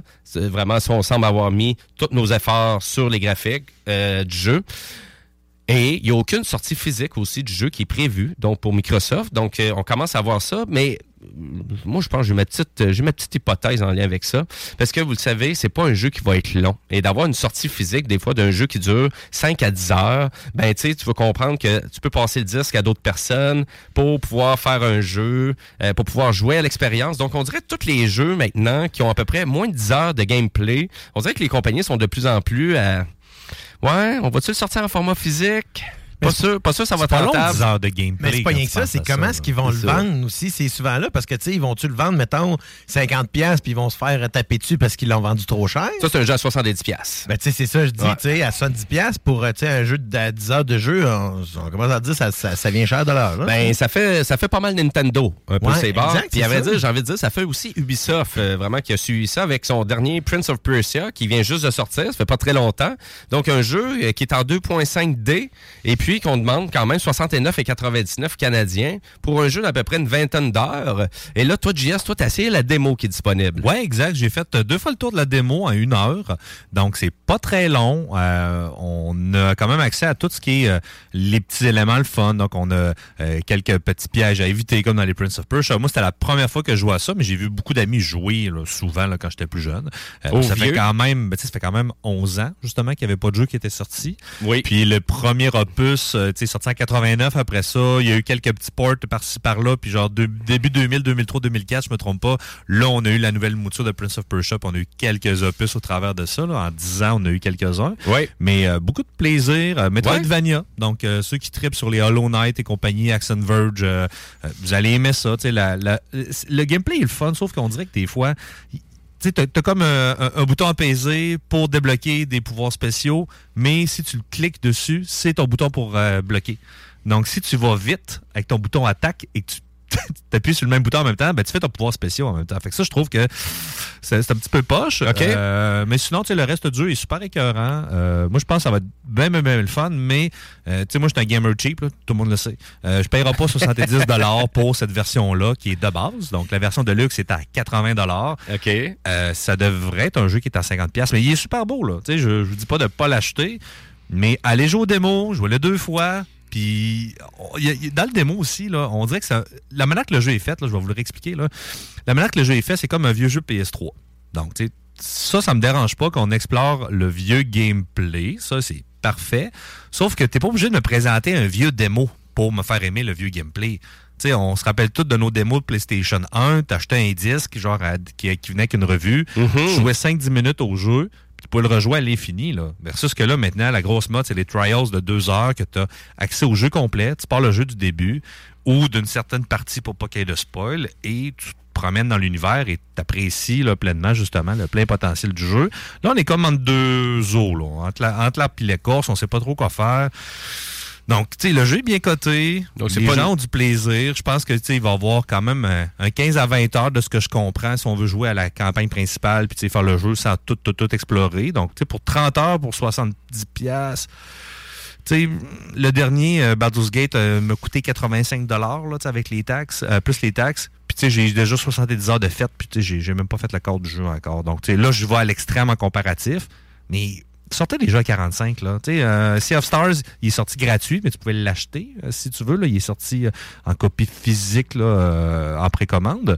Et c'est intéressant, mais les prix, je trouve. Tu sais, si t'es pas un, un- un personnage de Mario super populaire, que peu importe, tu sais, comme Metroid Prime, pas, Prime, mais le Undead, là, qui est sorti, là, le- il vaut super cher. Metroid aussi- Dread, ouais. Dread, excuse, ouais. Ouais. Il est aussi cher, sauf que tu payes pour une licence, tu sais, de, de- qui, qui- qui a du vécu. Ça aussi, ça a du vécu, mais ça fait 11 ans qu'on n'a pas entendu parler, donc, tu sais, c'est pas que le gros, gros prix, là. Je, Mais je- je comprends pas, moi, les prix, sérieusement. Peut-être essayer de donner, tu sais, de redonner vie à cette franchise-là, qui, qui tu sais, même, tu sais, parce qu'il avait, il avait tenté au cinéma de la relancer Mhm. avec Jake Gyllenhaal qui était dans le rôle principal, puis encore là, tu sais, malgré que c'était une production intéressante, ben, elle, sortait pas de l'ordinaire, tu sais, fait que des fois, je trouve ça, je trouve ça triste quand on, on essaie de, de, de, de s'attaquer à quelque chose de bien, parce que à l'époque, là, tu sais, moi, Prince of Persia, j'ai des souvenirs, là, écoute, mémorable d'avoir joué à ce jeu-là sur PC là, pendant des années. Là. Le premier opus, Le premier là? Oui. opus, là, tu sais. C'est une révolution. là. Exactement, c'est une révolution pour l'époque. Puis là, tu sais, on dirait que c'est c'est c'est souvent ça, c'est qu'on on, fait, on, on nous balance du remâché un peu comme ça, là, où est-ce que, ça, ça pourrait être mieux. I'm Sandra, and I'm just the professional your small business was looking for. But you didn't hire me because you didn't use LinkedIn jobs. LinkedIn has professionals you can't find anywhere else, including those who aren't actively looking for a new job but might be open to the perfect role, like me. In a given month, over 70% of LinkedIn users don't visit other leading job sites. So if you're not looking on LinkedIn, you'll miss out on great candidates like Sandra. Start hiring professionals like a professional. Post your free job on linkedin.com/people today. Hi, I'm Daniel, founder of Pretty Litter. Did you know cats tend to hide symptoms of sickness and pain? I learned this the hard way after losing my cat, Gingy. So I created Pretty Litter, a health monitoring litter that helps detect early signs of illness by changing colors, saving you money and potentially your cat's life. Pretty Litter is veterinarian developed, and it's the easiest way to keep tabs on your fur baby's health right at home. Go to prettylitter.com and use code ACAST for 20% off your first order and a free cat toy. Terms and conditions apply. See site for details. Mais somme toute, là, c'est très bien poli. Euh, Il y a des petits trucs que tu peux rajouter, comme tu as comme une, des amulettes que tu peux rajouter sur ton collier qui peuvent te donner différents pouvoirs. Donc, tu peux jouer de différentes manières, tout dépendant de ton style de jeu. Ça, j'aime ça. Euh, donc, euh, c'est à essayer, mais pour vrai, faites le démo deux, trois fois. Moi, ça me donnait le goût juste de patienter encore un an puis qu'il soit en spécial. Puis là, je vais le jouer parce que à date, tout le monde a du plaisir. C'est pas un flop euh, comme certains pensaient. Il y a une mini controverse avec de l'intelligence artificielle. Euh, lors euh, tous les testeurs qui ont testé le jeu avant que le jeu sorte il y a une semaine, ils se sont rendus compte que crime, il y a un personnage, il n'y a pas de nom en dessous pour la voix. Puis ils se sont rendus compte que c'est l'intelligence artificielle du studio qui ont laissé de là, puis que le jeu, mais ils ont oublié de mettre une vraie voix dessus. C'est pas vraiment ah on veut que ce soit de l'intelligence artificielle, c'est on s'est fourré puis là ça va venir dans les prochaines patchs. Donc tu vois que ils ont travaillé puis ça va être dans, dans l'avenir ça va sûrement être ça là. beaucoup de voix avec l'intelligence artificielle donc on paye pas des gens pour ça. Ça je trouve ça dommage parce que c'est un jeu à 70 ben je m'attends à ce qu'il y ait des gens euh, Oui, c'est ça. Ben, on prétend beaucoup là, du côté d'Ubisoft. Puis, tu sais, 70 dollars, non, c'est un jeu à 40 dollars. Moi, je pense que ça aurait été un succès, mais ça ne soit pas un succès commercial, loin, loin de ça. On demande trop cher pour le jeu, tout simplement. Même chose pour Metroid Dread du côté Nintendo. C'est Ouais. pas un jeu qui va en vendu énormément. Il demande trop cher pour le jeu. On l'a baissé à 50, 55 euh, à certains moments, mais en même temps, euh, tu sais, on est loin de, tu sais, exemple, du côté Nintendo. Tu compares ça avec Super Mario Odyssey. Hey, on est loin en, en maudit là, pour le prix demandé jeu. Donc, les, les, les développeurs de jeux, là, surveillez vos prix parce que euh, ça fait toute la différence. Tu sais, parce que c'est pas, pas parce que c'est pas des bons jeux, mais est-ce Exact. que- est-ce que c'est un jeu qui, tu sais, pour le, la quantité de, de- de jouabilité ou de temps de jeu disponible. Mm. Tu sais, je veux dire, on, on- tu sais, 70$ piastres pour euh, juste parce qu'il est écrit Prince of Persia dessus, ça me gosse un peu. À 45, si vous étiez un Exact, grand fan, je vous l'aurais recommandé à 100 C'est on va ça, dire. exactement. Ben, pour, moi, pour moi, la critique d'un jeu, c'est en fonction du prix que tu demandes. là. Puis aussi la qualité de production. Donc, c'est sûr, exemple, tu sais, j'ai terminé Spider-Man 2, ça vaut 90$ comme jeu. Mais tu n'as pour 90$, la production est grandiose, le côté technique, le- le- à quel point c'est immersif Le comme jeu. scénario est tellement bon. là. Le premier, autant que Miles Morales, puis Ouais. le deuxième. C'est ça, tu sais, vraiment, tu, tu comprends pourquoi ça a coûté 90 tu, tu, tu le vois tout de suite, instantané. Dans- en 30 minutes de jeu, t'as compris. Exactement. Mais là, on est loin Puis je l'ai ça. refait deux fois pour être sûr. J'ai trouvé que ça dormait fini vite. À la fin du démo, euh, t'arrives comme vers un boss final. Finalement, whoop, euh, pas de boss. Tu vois un peu quelques extraits. Puis merci d'avoir joué. Je dis, ah, d'après moi, j'ai- pas fait ça comme il faut. J'ai dû skipper des parts. Oh, c'est un démo. Qu- Quasiment Non, non. comme un cahier t'interrompt. C'est vraiment un démo des années 90-2000, plus de 2000 que tu, justement, là, tu fais juste jouer 15 minutes au jeu. T'apprécies, t'apprécies pas. Euh, C'était mieux dans le temps que d'aller au club vidéo puis checker le derrière de la pochette dire Ah, euh, ouais, je vais l'acheter. Puis tu t'en allais. Non, euh, ça servait à ça, les démos. Là, on est rendu en 2024. Donc, il faut faire d'autres styles de démos. On lance euh, le message à Ubisoft et aux autres compagnies.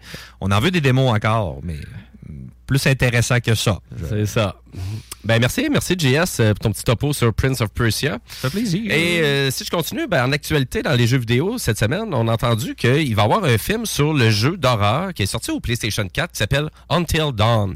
Donc euh, et là ça ça a été annoncé par PlayStation Productions et Screen Gem, donc qui est un stu- vraiment c'était des studios qui appartiennent à Sony. Et puis ben c'est le réalisateur euh, vraiment du film Chasm, donc David F Sandberg qui va réaliser le film. Donc euh, moi c'est pas le gros réalisateur hein.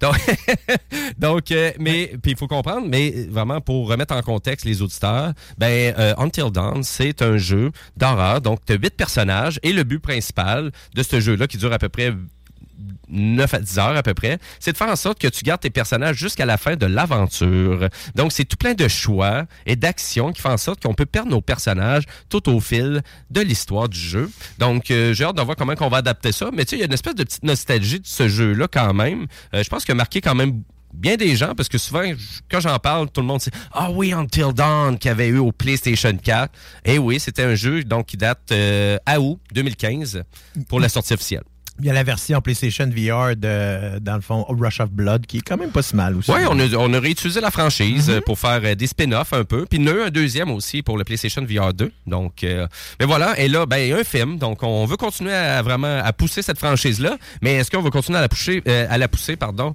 pour arriver à faire peut-être un deuxième jeu Until Dawn? Là, ça se pourrait aussi. La division Screen Gem, c'est que c'est quand même une division qui est bien éprouvée dans ce, dans ce, dans ce côté-là pour Sony parce que c'est eux qui sont derrière toutes les Underworld.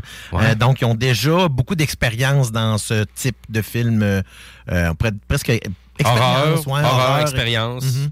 Oui, absolument. Donc, euh, bah ouais, c'était pratiquement, euh, c'était presque sûr que ça allait sur, chez Screen Gem. Oui, absolument. C'est vraiment, tu sais, euh, Sony, quand ils vont et quand ils choisissent ce type de production-là, c'est tout le temps Screen Gem qui est derrière tout ça. C'est ça. Donc, ça risque d'être un film de 35 millions de dollars à peu près. Sensiblement dans ce coin-là, parce que, tu sais, on regarde, tu TriStar va faire d'autres types de productions. Columbia, ça va être d'autres types de productions. Columbia, c'est en général, c'est plus des comédies. Ouais, ou les gros films les plus gros. là. Exactement. C'est ça, ouais, exact. Euh, je veux parler aussi, donc je change de sujet. Euh, ben non, ben écoutez, je vais continuer avec Sony, donc euh, parce que vraiment, il y a eu la mise à jour de, Last of Us euh, Part 2 qui est disponible maintenant pour le PlayStation 5. Donc si vous êtes déjà propriétaire de la version PS4, ben, vous allez comprendre que pour avoir la version euh, mise à jour PS5, il y a un frais à débourser, donc c'est 15 canadiens qu'on se trouve à demander. Mais contrairement à The Last of Us Part 1, donc euh, qui est un jeu à part entière, donc il y avait aucunement la possibilité de pouvoir mettre à jour une version que vous aviez déjà achetée. Donc ça au moins c'est plus intéressant pour cette deuxième version-là, qu'on peut juste acheter une mise à jour pour 15 Et on a ajouté évidemment ben, un nouveau mode de jeu aussi, un peu plus roguelike. Euh, on a amélioré, donc on a ajouté aussi euh, vraiment un peu, euh, désolé l'anglicisme, mais le behind the scene. Donc beaucoup d'extraits dans donc euh, et même des endroits qu'on a enlevés dans le, vraiment dans qu'on peut même jouer aussi, pas juste visionner une vidéo, mais jouer aussi à ces segments-là. Donc, euh, ça peut être intéressant pour les vrais fans de The Last of Us euh, Part 2, mais à vrai dire aussi, il faut comprendre qu'il y avait déjà eu une, mise à jour de fait euh, pour les gens qui possédaient une PlayStation 5. Donc, c'était une mise à jour de résolution euh, qui avait été fait. Donc, juste pour permettre aux gens d'avoir une meilleure résolution et d'améliorer la performance du jeu. Et ça, c'est gratuit. Mais là, si vous allez, si vous voulez vraiment avoir aucun temps de téléchargement, euh, le fait que la manette, ça soit mieux adapté pour la manette, avec des modes de jeu de plus, ben, vous allez comprendre que le 15 c'est ça qui vous permet d'aller chercher. Ou sinon, ben, vous pouvez acheter The Last of Us Part 2 en version physique PlayStation 5 pour 64,99. Euh, dans, euh, dans, les, dans la même veine aussi, important à noter que euh, la deuxième saison de Last of Us 2 commence sa production sous peu, début Ah, février, euh, dans le fond, dans les environs de Vancouver. Ah, tu peux jouer à la guitare aussi. Dans le, ceux qui ont aimé la petite portion Git, là, tu as vraiment un, module juste pour ça. Puis pour ceux qui ont fait l'erreur d'avoir précommandé le jeu, la, la, la patch, justement, puis se dit, ah, ben, le jeu coûte 70, mais on va avoir mon remboursement. Euh, non, euh, ça s'est pas fait automatique, mais Sony va vous rembourser. Il y a beaucoup de gens qui ont fait cette erreur-là, pensant que, vu qu'il y avait déjà la version, que justement l'achat, je sais pas si vous me suivez, là. Non. Donc, c'est exemple, tu dis, ah, je vais avoir la nouvelle version. Oui. Elle coûte des sous. Fait que quand tu t'en vas sur ton PlayStation Store en précommande, tu n'avais pas l'option de précommander ton 15 canadien de Ah. plus. Donc, les gens se disaient, ça va se rajouter automatiquement, mais non, se sont fait tout biler. OK. Euh, le 19. Donc, Sony a eu beaucoup, beaucoup de demandes et dont accepte euh, justement les remboursements. Donc, vous fournit la différence. Je sais pas si c'est en crédit. J'ai pas euh, fouillé un peu plus. Là. Non, habituellement, c'est un Ça remboursement. va être un remboursement sur la carte, là, selon ouais. moi, de ce que je voyais. Mais euh, bref, euh, n'ayez Ben- pas peur, vous n'avez pas perdu tout votre argent. Ben, c'est toujours, euh, c'est toujours une question de vraiment de faire du marketing, mais ils ont fait du marketing, pas sa mise à jour. Il faut comprendre que c'était comme. Ben, pour eux autres qui l'ont acheté, par exemple, version originale, donc si vous l'avez en même en format disque PS4, vous pouvez acheter la mise à jour. Euh, ça vous prend juste le disque dans votre console, par exemple, pour pouvoir jouer avec la mise à jour. T'sais, pourquoi est-ce qu'on en parle aussi souvent de cette série-là, puis depuis aussi, de, de cette série de jeux-là depuis aussi longtemps? Ben, c'est parce que c'est excellent. Fait que si jamais vous ne l'avez pas fait encore, là, pour ceux-là qui viennent de sortir d'une boîte, là, Ouais. euh, faites-les. Oui, parce que oui, jeu exceptionnel. euh, 10 sur 10, masterpiece. Ouais, moi, c'est- Absolument. c'est c'est vraiment c'est un masterpiece. Là. C'est- C'est dans les jeux qui font partie un peu de films. Ton, Spider-Man, tu en as parlé, Ah, oui. c'est quasiment un film en jeu. Mais Last of Us, c'est le genre de, de- de jeu vidéo aussi qui fait la même Il y a chose. des émotions là-dedans. là. L'histoire est vraiment, est vraiment, tu sais, pour ceux-là qui aiment les, les trames narratives intéressantes, puis tu sais, des, des, euh, des, des rebondissements dans des histoires, là, vous allez être servi du début à la fin, sérieusement. Le, le, le, le premier était très bon, euh, mais tu sais, l'univers un petit peu plus petit. Puis dans le deuxième, ils ont tellement donné une belle expansion à l'univers, puis de- un potentiel pour ce qui pourrait suivre. Ah oui, puis c'est vraiment c'est le jeu il est juste bourré de rebondissements. Donc on sait Absolument, jamais on sait ça. jamais qu'est-ce qu'on va faire, on sait jamais à quoi s'attendre et puis euh, énormément de twists. Donc euh, de Il est twist. Tu fais surprendre Twists. là, souvent là, dans ce jeu-là. là. Et Mm. voilà. Oui, exactement.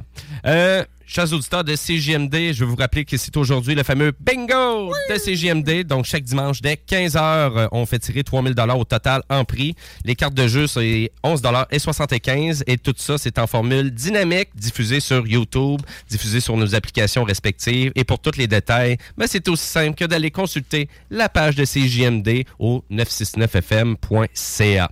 Et là-dessus, ben, nous, ben, le show, il finit bientôt. Donc, on termine euh, exclusivement aujourd'hui à 14h30. Mais après la pause, ben, je vous fais un topo sur les nouveautés du côté de Samsung parce que c'était le HomePack Galaxy mercredi dernier. Donc, euh, du côté de San Jose en Californie. Et on a annoncé tout plein de nouveautés pour les derniers téléphones de Samsung. Donc, euh, restez là parce que vous écoutez les Technopreneurs. 969fm.ca CJMD, CJMD 96 96 Ôtez-vous de là. CJMD 96.9. 96.9.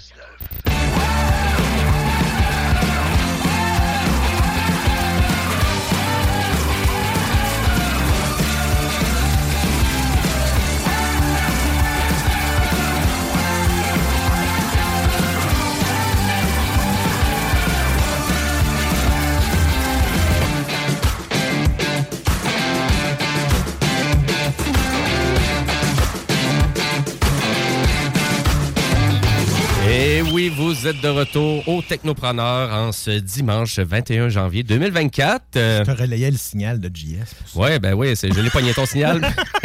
Merci, euh, Guillaume. Et puis, euh, ben, merci d'être là. Merci de participer à l'émission. Et merci aussi d'aller vraiment sur les réseaux sociaux. Si vous avez des questions, des commentaires, gênez-vous pas. C'est là pour ça, notre page Facebook, Les Technopreneurs.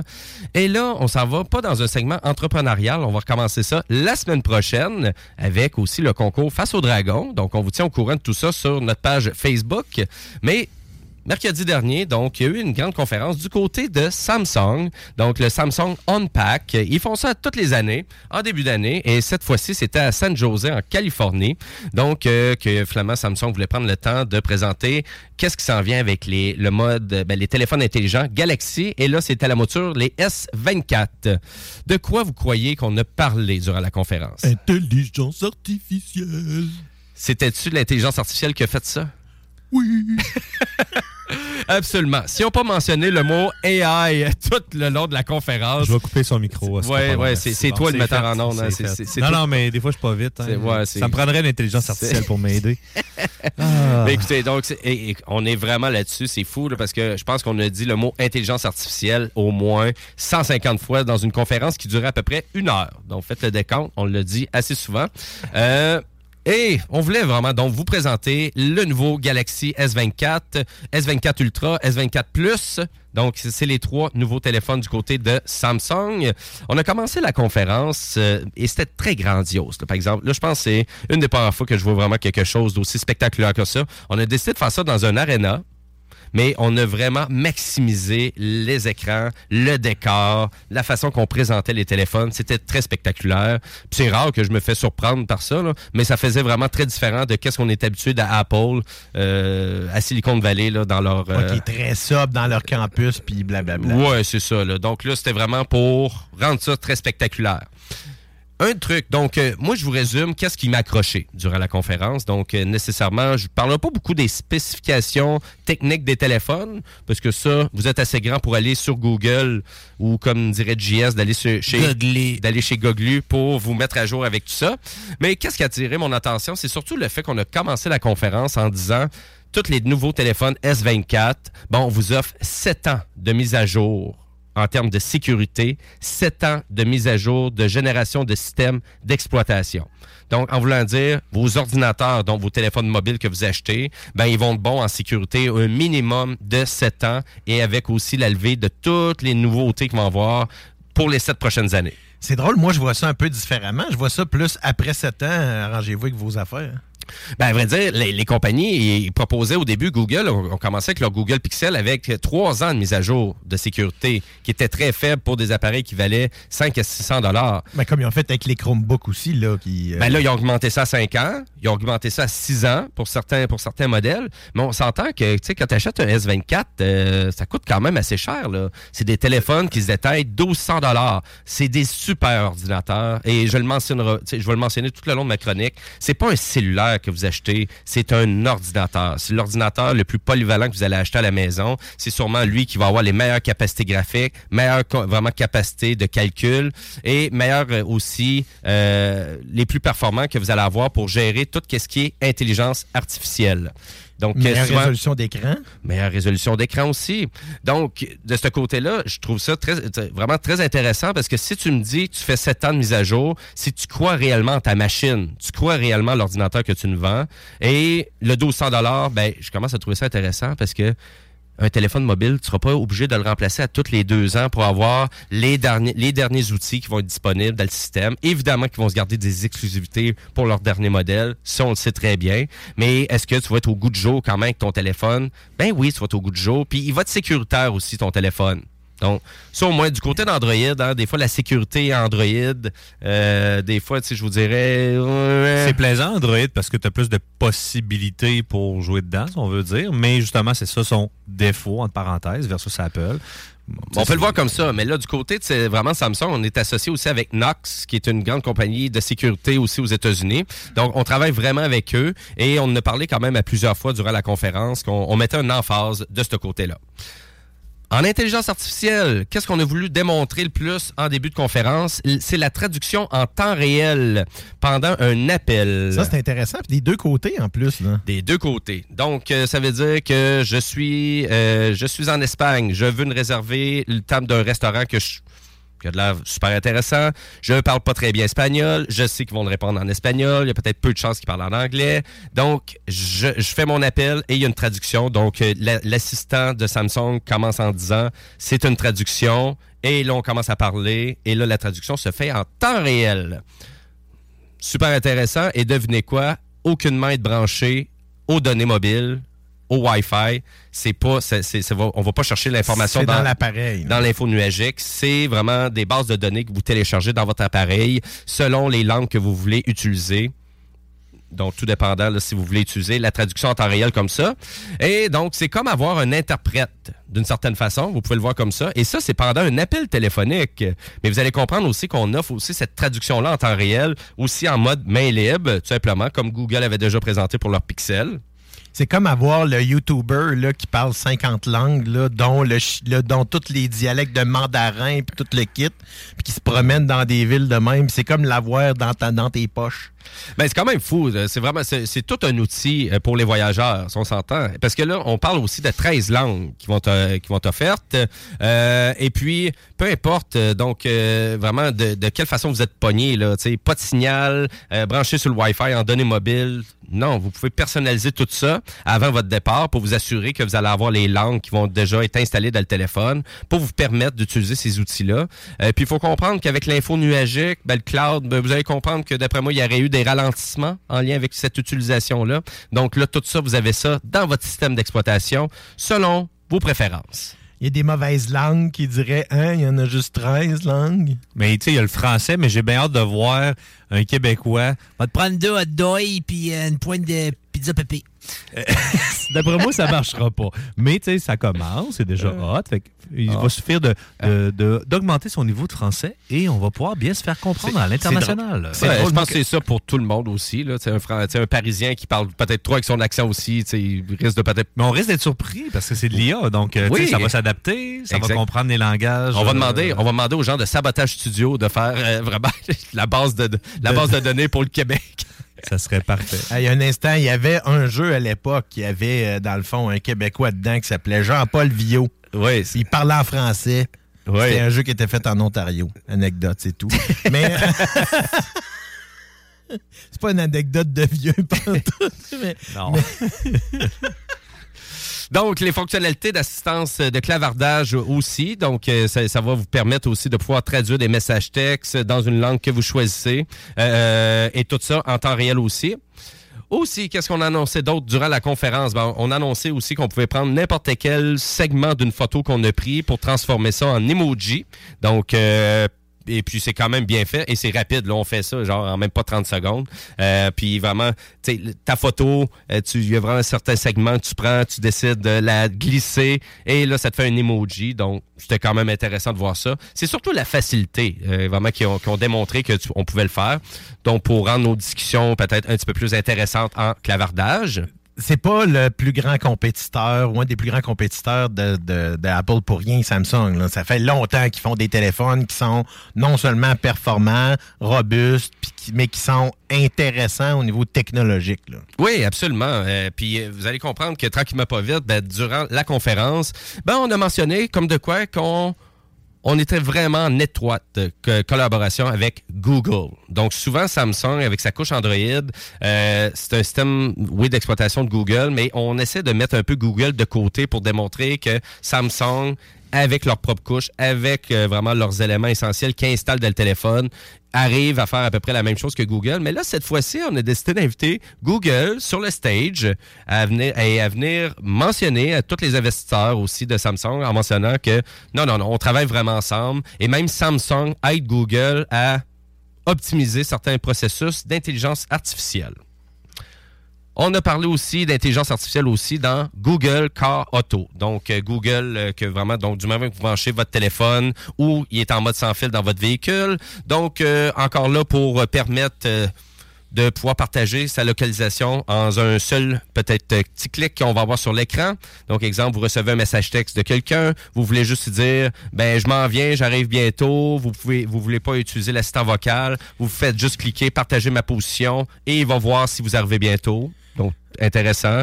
Euh, vous avez eu un feed. euh, désolé les anglicistes, là, vu que je parle de téléphonie mobile puis la conférence est en anglais, j'ai juste euh, mon fil d'actualité. Le, le- Flamand, le fil euh, vraiment d'un groupe. Donc, vous êtes sur un groupe sur Messenger. Il y a eu beaucoup, beaucoup de gens qui ont communiqué. Ben là, vous allez comprendre que vraiment l'intelligence artificielle va vous rassembler tout ça et va vraiment vous dire, va vous faire un résumé de qu'est-ce qui s'est passé dans la discussion. J'ai hâte de voir ça. J'ai hâte de voir ça. Euh, Ce que je trouve intéressant, c'est ce genre de choses-là vont se faire sous quel, sous quel barème, sous quelle structure? Qu'est-ce que, comment est-ce que l'intelligence artificielle va dénoter? Qu'est-ce qui est plus intéressant à mettre de l'avant par rapport à d'autres choses? Tu sais, je trouve que la, la, la, le danger un petit peu que je vois, il est là parce que c'est déjà que je trouve qu'il y a plein de monde qui réfléchissent pas par eux-mêmes. Ouais. Dans un contexte où est-ce que, tu sais, on... non, mais c'est- c'est banal, mais je trouve que c'est une réflexion qui, totalement raison. tu sais qu'il y, a, y a pas- y a du monde qui réfléchit pas par eux-mêmes, puis si en plus on leur donne des outils qui résument des discussions. ben, qui augmentent le fait qu'ils réfléchissent pas par eux-mêmes. Ce qui est dangereux là-dedans, c'est que si ça s'adapte à toi, euh, ou si ce qui est encore plus dangereux, si ça s'adapte à tout le monde, puis ça t'exclut un peu. Donc, tu vas être victime de la tendance de la société, ou ton empreinte sera pas nécessairement euh, à ton goût à toi, selon tes critères à toi. Donc, c'est ce barème-là, tu sais, justement, jusque où ces compagnies-là dans l'IA vont être capables de, de séparer justement ces deux côtés-là de la médaille? Est-ce qu'on veut plaire à notre utilisateur ou on veut plaire à nos utilisateurs? Donc, il est là le nerf de la guerre, je pense, en IA. Là. Moi, j'ai toujours Wally, j'ai toujours Wally dans la tête. Là. On va être les gros tatas sur nos plaques, là, puis on fera plus rien. C'est déjà commencé. C'est déjà commencé. Ben, à vrai dire, je pense qu'on va voir ça parce que, tu sais, je vais te. Tu sais, je suis en accord avec vous, mais tu sais, il faut comprendre qu'on utilise beaucoup le mot intelligence artificielle un peu trop de façon exagérée parce qu'en même temps, en réalité, l'intelligence artificielle est là pour s'adapter en fonction de la façon que tu parles, de la façon que tu utilises la plateforme. Puis, tu sais, la façon qu'on voit ça, c'est vraiment juste de l'intelligence. C'est pas de l'intelligence artificielle. C'est on ajoute des bases de données pour rendre les applications plus intelligentes. Mais est-ce que c'est réellement de l'intelligence Ben oui, artificielle? parce que c'est comme ça que fonctionne l'intelligence artificielle, c'est que tu lui donnes de l'information, est capable de l'interpréter. Oui, mais en même temps, ils disent ça, mais en réalité, moi, j'ai pas vu encore rien qui fait en sorte que ça vraiment ça personnalise mon expérience. Tu sais, puis les algorithmes d'intelligence artificielle que YouTube utilise ou Google, ben tantôt on en parlait, on est les premiers à pouvoir comme un peu les foquer euh, très rapidement, juste à cause qu'exemple, tu t'en vas juste euh, euh, enlever trois vidéos que tu es en train d'écouter. Oui, mais sauf que, tu sais, on est quand même, je veux dire, la, la- la structure des algorithmes, comme ils sont comme là, comme ils sont structurés là, sont pas, euh, ça fait pas si longtemps que ça qu'on les utilise là, Oui, dans mais- le fond, de mais- cette façon-là. Ils sont vraiment utilisés à des fins publicitaires, à des fins Ah oui, commerciales. Ils sont, sont pas là pour offrir ça à monsieur, madame, tout le monde. Mais de rendre les téléphones plus intelligents, ça, c'est une chose. Mais on utilise un peu trop le mot intelligence Ben, artificielle. c'est c'est ça. Ce que j'ai peur, c'est que plus ton téléphone va être intelligent, moins la personne qui va l'avoir dans les mains va l'être. Oui. Mais ça, ça, je pense. Ils sont ça depuis le mot téléphone intelligent, C'est ça. Depuis, depuis, depuis le mot informatique, à la limite, on peut dire ça. Euh, donc, euh, on a parlé aussi de l'application euh, Notes, donc aussi qui est disponible dans les téléphones Galaxy. Euh, donc, une mise à jour de son application native aussi qui va permettre donc l'ajout de prise de notes et de transcription aussi qui va se faire dans plusieurs langues. Donc là, de la façon qu'on voulait le montrer aussi, on l'a montré aussi avec l'application Message. Donc, euh, l'application native pour euh, juste texter, donc en format RCS ou en format SMS de base. Donc, euh, je peux changer de langue, je peux écrire en, en espagnol puis envoyer mon message en anglais. Je peux tout faire ça en temps réel très rapidement. Et dans l'application Notes, qu'est-ce qu'on voulait démontrer? C'est que je prends tout plein de notes puis c'est mal classé, c'est tout le texte est tout collé, toutes mes idées sont collées. Et là, on va pouvoir utiliser une structure pour vraiment classer et optimiser ma prise de notes. Euh, et ça, c'est vraiment de la façon qu'on le démontrait. Euh, il y a plusieurs même styles qu'on peut choisir aussi. Donc, c'est personnalisable, tout ça. Euh, vraiment très intéressant pour quelqu'un, euh, un journaliste, vraiment qui se promène un peu partout, qui voyage beaucoup, qui, qui vraiment qui a besoin d'interagir en plusieurs langues différentes. Mais tu sais, là, ça, ça revient beaucoup à ce que tu disais au départ, que tu sais, l'appareil que les gens vont avoir des mains, dans les mains est un appareil excessivement performant qui permet toutes sortes de choses que même certains ordinateurs seront jamais capables de faire.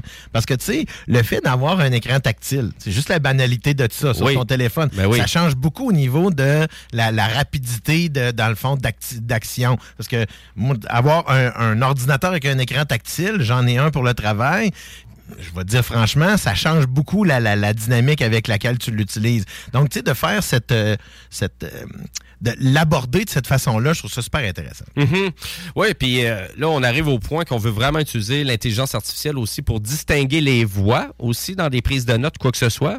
Donc, exemple, je t'enregistrais, j'enregistrais JS lors de meeting, ben, il pourrait vraiment tout m'écrire ça en texte, puis vraiment même marquer JS à côté, deux points écrire qu'est-ce qu'il dit durant la conversation vocale qu'on a enregistrée et puis euh, vraiment me transcrire ça en texte et même euh, vraiment bien me mettre ça là, vraiment bien me structurer ça dans un document texte que je pourrais réutiliser plus tard pour amener ça. Ben, c'est- Celui-là existe déjà, mais pour transcrire du vocal au texte, mais sans séparer les gens. Donc, ça, c'est c'est un plus. Mettons, je parle juste à un CA.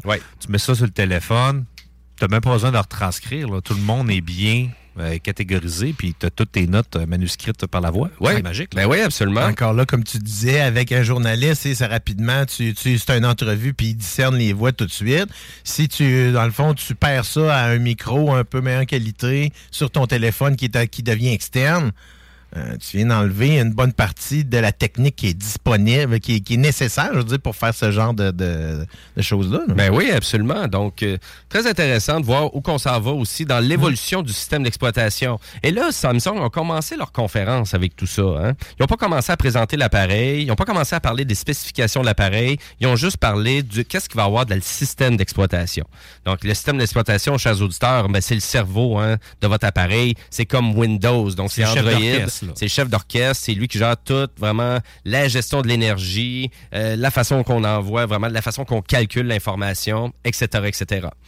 Je vous ai dit que Google et Samsung, donc, ils ont signé des ententes pour continuer à se propulser un et l'autre euh, pour les années à venir.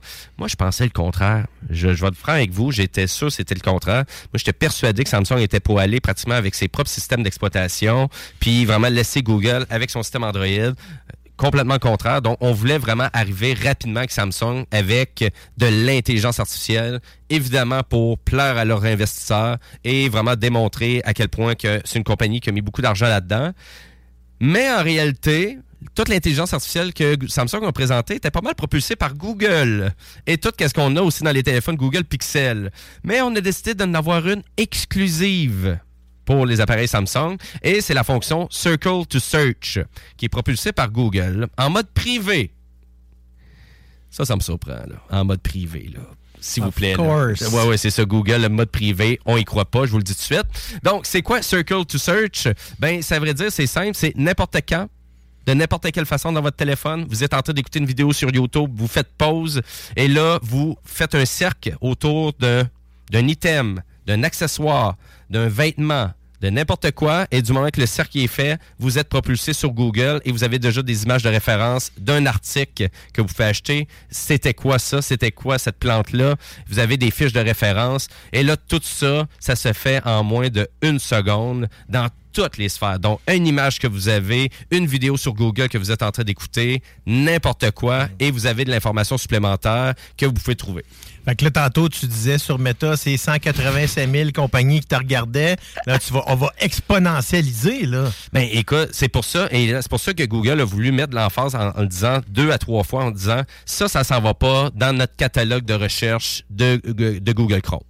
Donc, tu sais, vous comprenez que quand vous acceptez des cookies, votre historique de navigation, là, tout ça, c'est vraiment l'information que Google réutilise pour vendre à des publicitaires, vendre la publicité, vous référer, intégrer tout ça à Meta. Mais là, pour la fonction Circle to Search, c'est en mode privé. Donc, euh, ça veut dire que toutes les recherches que vous faites, ben nécessairement, vont rester privées jusqu'à temps que vous cliquez sur le lien pour aller sur Google Chrome.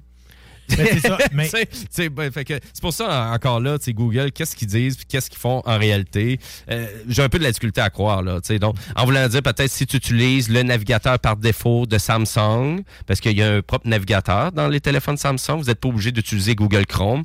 Et je vous incite de ne pas utiliser Google Chrome d'une certaine façon, là, si vous avez un téléphone Galaxy. Tu sais, si vous voulez vous assurer que euh, vos recherches de Google, euh, en termes de publicité ciblée, euh, soient pas si ciblées que ça pour vous, pour pas vous inciter hésitez à acheter des trucs, ben allez-y avec un navigateur euh, comme le Samsung Galaxy, le, le, le, le- le navigateur donc de Samsung. Mhm. Puis qui est très efficace d'ailleurs. Ça fait longtemps là, même tu sais, ça fait longtemps qu'ils en font un. Puis que moi, je- quand j'avais, quand j'étais plutôt euh, au niveau de Samsung, euh, lorsque j'ai eu un Galaxy S6 7 là, euh, j'utilisais tout le temps celui-là par rapport à, à Chrome. Donc, euh, ben voilà, donc Circle to Search. Donc, euh, et puis, ben, on n'a pas annoncé que c'était si exclusif que ça. Donc, vous allez comprendre que, d'après moi, l'année prochaine ou même en fin d'année, ben, la- une bonne gamme des téléphones Pixel devrait avoir aussi cette nouvelle fonctionnalité-là qui est propulsée par Google. Donc, le S24, c'est lui d'entrée de gamme. On peut pas vraiment dire que c'est une entrée de gamme parce que c'est un téléphone qui coûte quand même assez cher. J'ai pas les prix. On pourrait peut-être aller sur le site, mais je pense à ma connaissance, c'est t'as 1100 pièces pour le modèle de base. Voilà. C'est flagship là, c'est normal. Donc, euh, un écran légère- euh, légèrement plus grand que le S23. Donc, on parle d'un écran de 6,2 pouces, donc 15,7 cm. Même chose pour le téléphone milieu de gamme, donc le S24 Plus. Donc, on est à 6,7 pouces. Euh, puis, on parle d'une résolution améliorée de 1440p. Mais on arrive au moins avec la nouvelle version de Gorilla Glass, la quatrième, qui est très, très, très robuste. Là. Oui, absolument. Donc, on a annoncé qu'il était quatre fois plus résistant au graphing que les modèles précédents. Quatre fois? Qui sont déjà très résistants maintenant. Là. Moi, j'ai Oui. scrappé mon, mon iPhone euh, 12, là, mais qui était sur la version troisième, mais c'est parce que j'ai vraiment pas fait attention. Mais mis à part ça, là, c'est vraiment, je dirais que c'est dans les plus, la- dans les vitres les plus résistantes qu'on a maintenant, de plus en plus d'un modèle à l'autre. Ben moi, je mettrais plus, là, tu sais, la petite couche protectrice que le monde met souvent, là, puis qui casse, là, ça, moi, je mettrais plus ça, là, sur les téléphones actuels. Surtout si vous avez un Pixel 8, euh, un S23, euh, un iPhone 15. C'est parce que si vous le sacrez à terre, là, il, va casser pareil l'écran. Ouais, c'est ça. Ça change rien. là. Je veux dire, c'est- c'est Ben pas pour l'anti-graphing, c'est ça exactement. Ça. Donc, quatre fois plus résistant, quand même. Donc, c'est le Gorilla Glass Armor qu'appelle. Euh, très intéressant d'avoir ça sur un téléphone. On s'entend, pour moi, c'est éléments principaux. On s'entend. Euh, donc, 1440p de résolution. Donc, euh, le S24, S24 Plus aussi sont dotés de trois caméras, dont une de 50 mégapixels, une ultra large de 12 mégapixels et un téléobjectif aussi de 10 mégapixels qui me semblait assez spectaculaire. Donc, de qu'est-ce qu'on voit? Et on démontre une vraie vidéo d'un Ben euh, K-pop. hein? Vous savez que Samsung, c'est une compagnie sud-coréenne. Donc, évidemment, là, on montrait beaucoup de trucs coréens, la culture coréenne qui est aux États-Unis. Ils sont tout le temps un peu par la bande, d'une certaine façon. J'ai trouvé quand même assez comique de ce côté-là. Euh, mais vraiment stabilisateur. Donc, vraiment, vous allez comprendre que l'objectif, il bouge dans l'appareil pour vraiment avoir une excellente stabilisation vidéo. Ça, c'est vraiment pertinent de ce côté-là. Euh, qualité d'image top notch, vraiment. Là, en tout cas, de qu'est-ce qu'on voyait, malgré qu'on est zoomé, malgré qu'on utilise le téléobjectif de t- 10 mégapixels pour faire les vidéos, j'ai trouvé que la qualité visuelle était vraiment exceptionnelle. Réellement, là, watch out Apple, parce que là, ça, c'est quand même assez Les spectaculaire. écrans AMOLED, là, souvent, ça donne des, des très, très Oui, belles mais c'est le rendu couleurs, sur là, grand tout, écran parce que eux ils présentaient ça sur un écran gigantesque. Mhm. Mhm. Puis la qualité d'image était quand même belle. C'est sûr ça va avoir été trafiqué là, par le, vraiment le euh, projectionniste, là. mais on s'entend, la qualité était quand même au rendez-vous. Vraiment spectaculaire. Ben, c'est pas rien que ça. Puis aussi, là, les, le- dans le fond, ça fait un petit bout de temps aussi que les appareils de Samsung sont très, très bons dans des conditions où est-ce qu'on n'a pas beaucoup de lumière. Donc, vrai. les photos de party, là, bizarrement, là, ben, pas bizarrement, mais on s'aperçoit qu'il y a une différence qui s'est faite au niveau des, entre les appareils Apple et les appareils Samsung. Dès, dès à partir du S21, S22, on commence à avoir des très, très belles photos avec dans, tu sais, dans des, des contextes de pas beaucoup de lumière. Là, les, les, euh, voyons, les- le, le- le- le capteur est capable tellement d'aller chercher beaucoup. Puis évidemment, l'intelligence artificielle va retravailler tout ça pour aller chercher le plus. Ah, là. absolument. C'est ça qu'on présente aussi, tranquillement pas vite. On continue à parler de photos, parce que là, il était au musée Louvre euh, en France, et là, on voulait vraiment prendre des photos de portraits, et là, on démontre à quel point qu'on peut être loin, zoomer sur la Mona Lisa, euh, Et- puis, puis s'assurer qu'elle est encore de top qualité. Mais pourquoi elle est encore de top qualité? Parce qu'on se trouve à remplir de pixels ben, parce que l'image est sur le web. L'image, on l'a sur le web. On voyait Donc, malgré que votre image que vous avez prise est de moyenne qualité, ben, l'intelligence artificielle, ça va remplir là, vraiment d'informations la photo et ça fait en sorte que votre photo, ben, vous, vous êtes content au final parce que la photo que vous vouliez prendre, ben, de meilleure qualité que le rendu qu'on avait initialement avec la photo. Et vous allez le voir hein, dans votre appareil photo que cette photo-là utilisait l'intelligence ou pas. Donc, vous pouvez le désactiver si vous voulez. Puis, c'est un doublon. Euh, C'est pas un doublon, là. C'est vraiment une photo unique. Donc, euh, on voit la photo avec intelligence, on voit la photo initiale. C'est vous qui choisissez si vous voulez garder l'initiale ou pas. Donc, là, vous avez des préférences à remplir dans le téléphone pour le fonctionnement, comme, comme vous voulez. C'est un peu ça. C'est inclus dans les métadonnées aussi que c'est une, pho- une photo qui a été générée par euh, l'intelligence artificielle. Donc, ça va être aussi, ça va permettre en même temps de tracer ce qui est fait par l'intelligence artificielle versus qu'est-ce qui est fait par l'appareil humain. Exactement. On est rendu là. On est rendu là en 2024 avec les appareils photo. Et vous allez comprendre que si on décide d'investir beaucoup d'argent, ben là, on peut aller acheter le S24 Ultra, donc un cadre en titane. C'est une première pour Samsung d'arriver avec un cadre en titane, quand même. Ouais, c'est pas pour copier sur l'iPhone 15 qui vient juste de. Pas, pas du tout, pas du tout. Et on compte un écran de 6.8 pouces euh, et qualité de 1440p, mais on parle de 5 caméras. Donc, euh, la seule principale qui possède des améliorations. Donc, avec un zoom de 5x et 50 mégapixels. Euh, donc, c'est la seule différence, je vous dirais, qu'il y a avec euh, la version Ultra du S23. Tu sais, ça, c'est- l- l- ce que je, le, le petit bémol que je mets à cause maintenant des, des focales qui sont les plus, qui commencent à être de plus en plus intéressantes sur les téléphones, c'est que ça fait une disproportion au niveau de la section caméra sur les appareils qui se met à faire une grosse protubérance. Donc, assurez-vous d'avoir un bon case qui couvre l'arrière. Comme on dit, les Ouais, vitres sont ouais, de plus en plus, dans le fond, euh, sont, sont de plus en plus résistantes. Oui. Assurez-vous que le derrière, là, que votre caméra, quand vous déposez, là, va pas, euh, va pas faire, tu va pas te déposer sur la table, parce que c'est souvent ça, là, ce que j'ai vu, là, je vais souvent sur Marketplace pour voir, puis ce que je vois souvent des téléphones, c'est les caméras qui sont brisées, parce que les gens n'ont pas mis de case. C'est ça. Là, ils le déposent à quelque Les part. caméras, ils sortent euh, quasiment d'un quart de pouce à ce temps. Ben, ils n'ont pas le choix. C'est parce que c'est ce que j'ai toujours mentionné. Le problème des appareils photo sur les téléphones, c'est que la focale n'était pas assez longue. Fait qu'avec pas une focale trop courte, ben, il n'y a pas assez de lumière qui peut rentrer. Que c'est pour ça qu'on réussit maintenant à faire des mélanges de miroirs, ben, en fait, de, de, de lentilles qui sont tellement bien faites qu'on est capable de faire ça en très, très petit format pour permettre de mettre ça dans des téléphones et avoir des images vraiment intéressantes, comme tu le mentionnes. Mais là, tu as un bon point, par exemple, parce que si vous achetez un téléphone sur une marketplace, là, puis il y a de l'air alléchant le prix, là, puis là, on parle d'un S23 en exemple, là, Mhm. Ultra, puis il y a cinq caméras, là, essayez les cinq objectifs différents, là, parce que vous pouvez vraiment être assez surpris. Ah, l'objectif de base, il fonctionne bien. Le deuxième, ah, l'image est floue. Ah, elle reste floue. Ah, qu'est-ce qui se passe? Ben, ça peut être ça, la défectuosité. Hein? Oui, c'est comme d'acheter un véhicule puis t'as pas tout testé, euh, justement les items du véhicule, les miroirs et compagnie, euh, voir si le coffre referme quand tu l'ouvres. Donc c'est des trucs de base à faire, euh, justement pour être capable d'avoir euh, un très bon achat. Oui, exactement. On dirait qu'on a un ami commun qui s'est fait avoir avec un char. On le salue. Exactement, on, on le salue. Salut Mathieu. Euh, donc, euh, et puis pour terminer, et puis pour terminer, ben un des éléments que j'ai trouvé super intéressant et on, on- vraiment on participe aussi avec Meta pour ça, mais pas juste Meta aussi, vous allez comprendre, c'est la fonction Quick Share que dans les téléphones Samsung depuis quand même un bon moment. Mais là du côté de Samsung, on dirait qu'on s'est rendu compte que ben de téléverser des photos à quel point que Facebook compresse hein, vos photos. Là. Sais, Eh quand vous envoyez des photos sur Messenger, là, vous prenez une photo euh, avec votre S23 et la photo initiale, euh, elle va peser à peu près 8 mégaoctets, à peu près. Vous l'envoyez sur Messenger, votre photo est rendue à 200 kilooctets. Donc, voyez ça là, comme une chanson que, en format CD qui était extrêmement compressée avec un format MP3 et qui sonne le cul. On va le dire comme ça. Ça sonne vraiment pas bien. Ça sonne, ça sonne merdique. On entend la compression numérique énormément. Mais là, du côté de Quick Share, on veut vraiment standardiser ça et ça va être standardisé. Donc, la fonction Quick Share va se retrouver dans tous les téléphones Android, même compatible Windows. Donc, si j'utilise ma fonction Quick Share, ça veut dire que je envoie en format qualité originale mes photos d'une plateforme à une autre. Et on va être 100% compatible avec Windows, compatible pour tous les téléphones Android. Donc, ça veut dire que si je veux vraiment permettre à quelqu'un de voir une belle photo en format original, mais j'utilise QuickShare dans mon téléphone, dans, dans la galerie de Samsung, et puis je suis capable de l'envoyer en format initial, non compressé. Mes photos, si la, la photo que je l'avais pris en format RAW, euh, qui pesait peut-être 14 mégaoctets, ben, la personne va recevoir la qualité originale de la photo.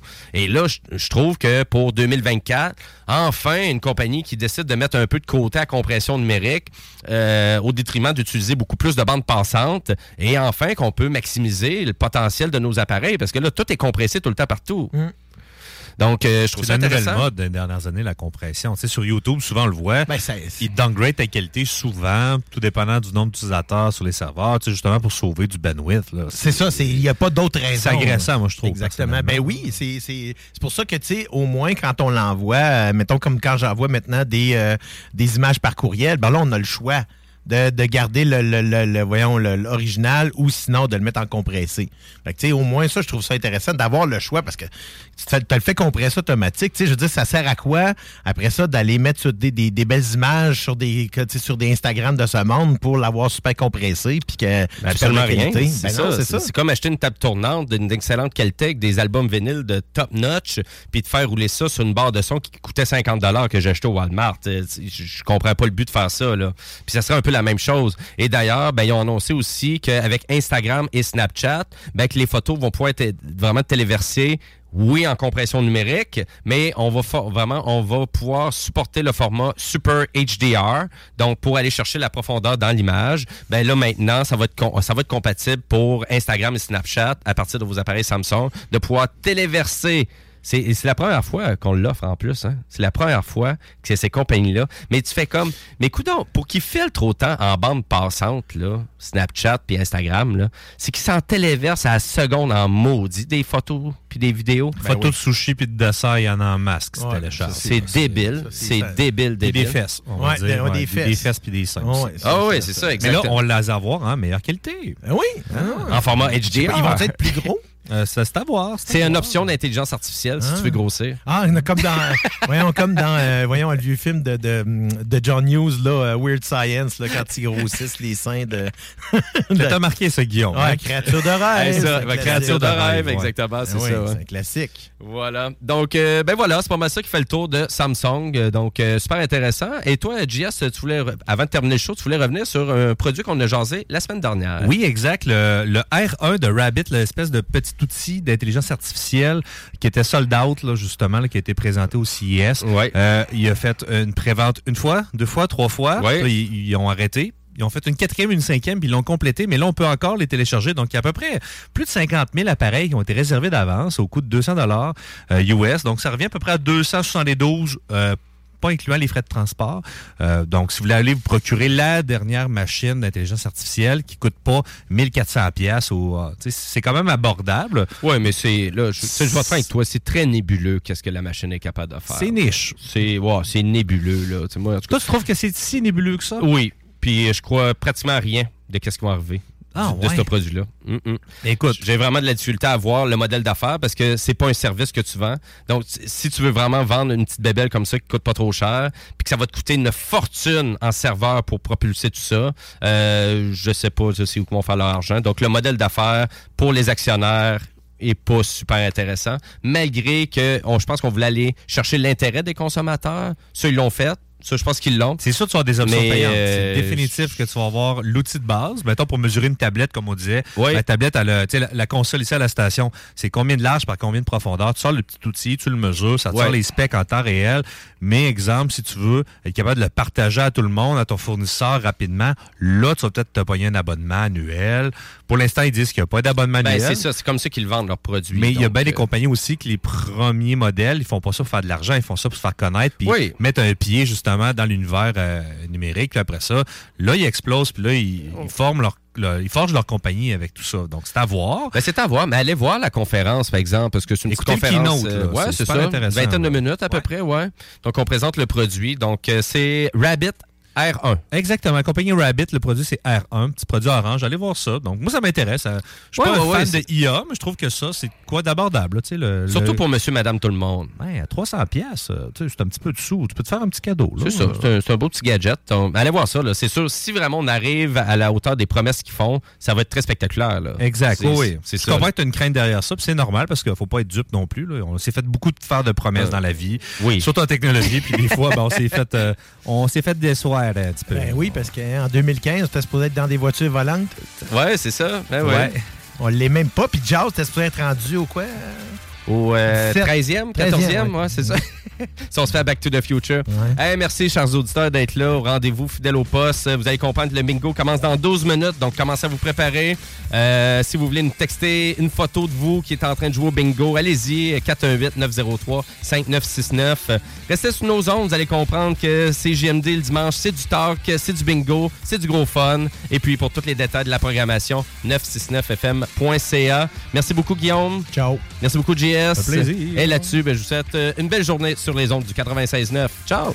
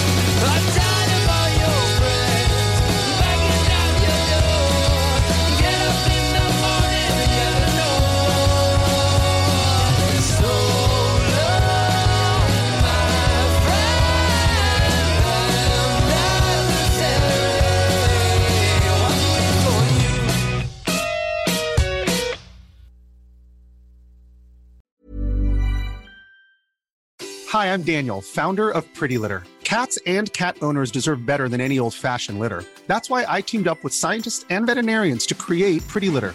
Its innovative crystal formula has superior odor control and weighs up to 80% less than clay litter. Pretty Litter even monitors health by changing colors to help detect early signs of potential illness. It's the world's smartest kitty litter. Go to prettylitter.com and use code ACAST for 20% off your first order and a free cat toy. Terms and conditions apply. See site for details.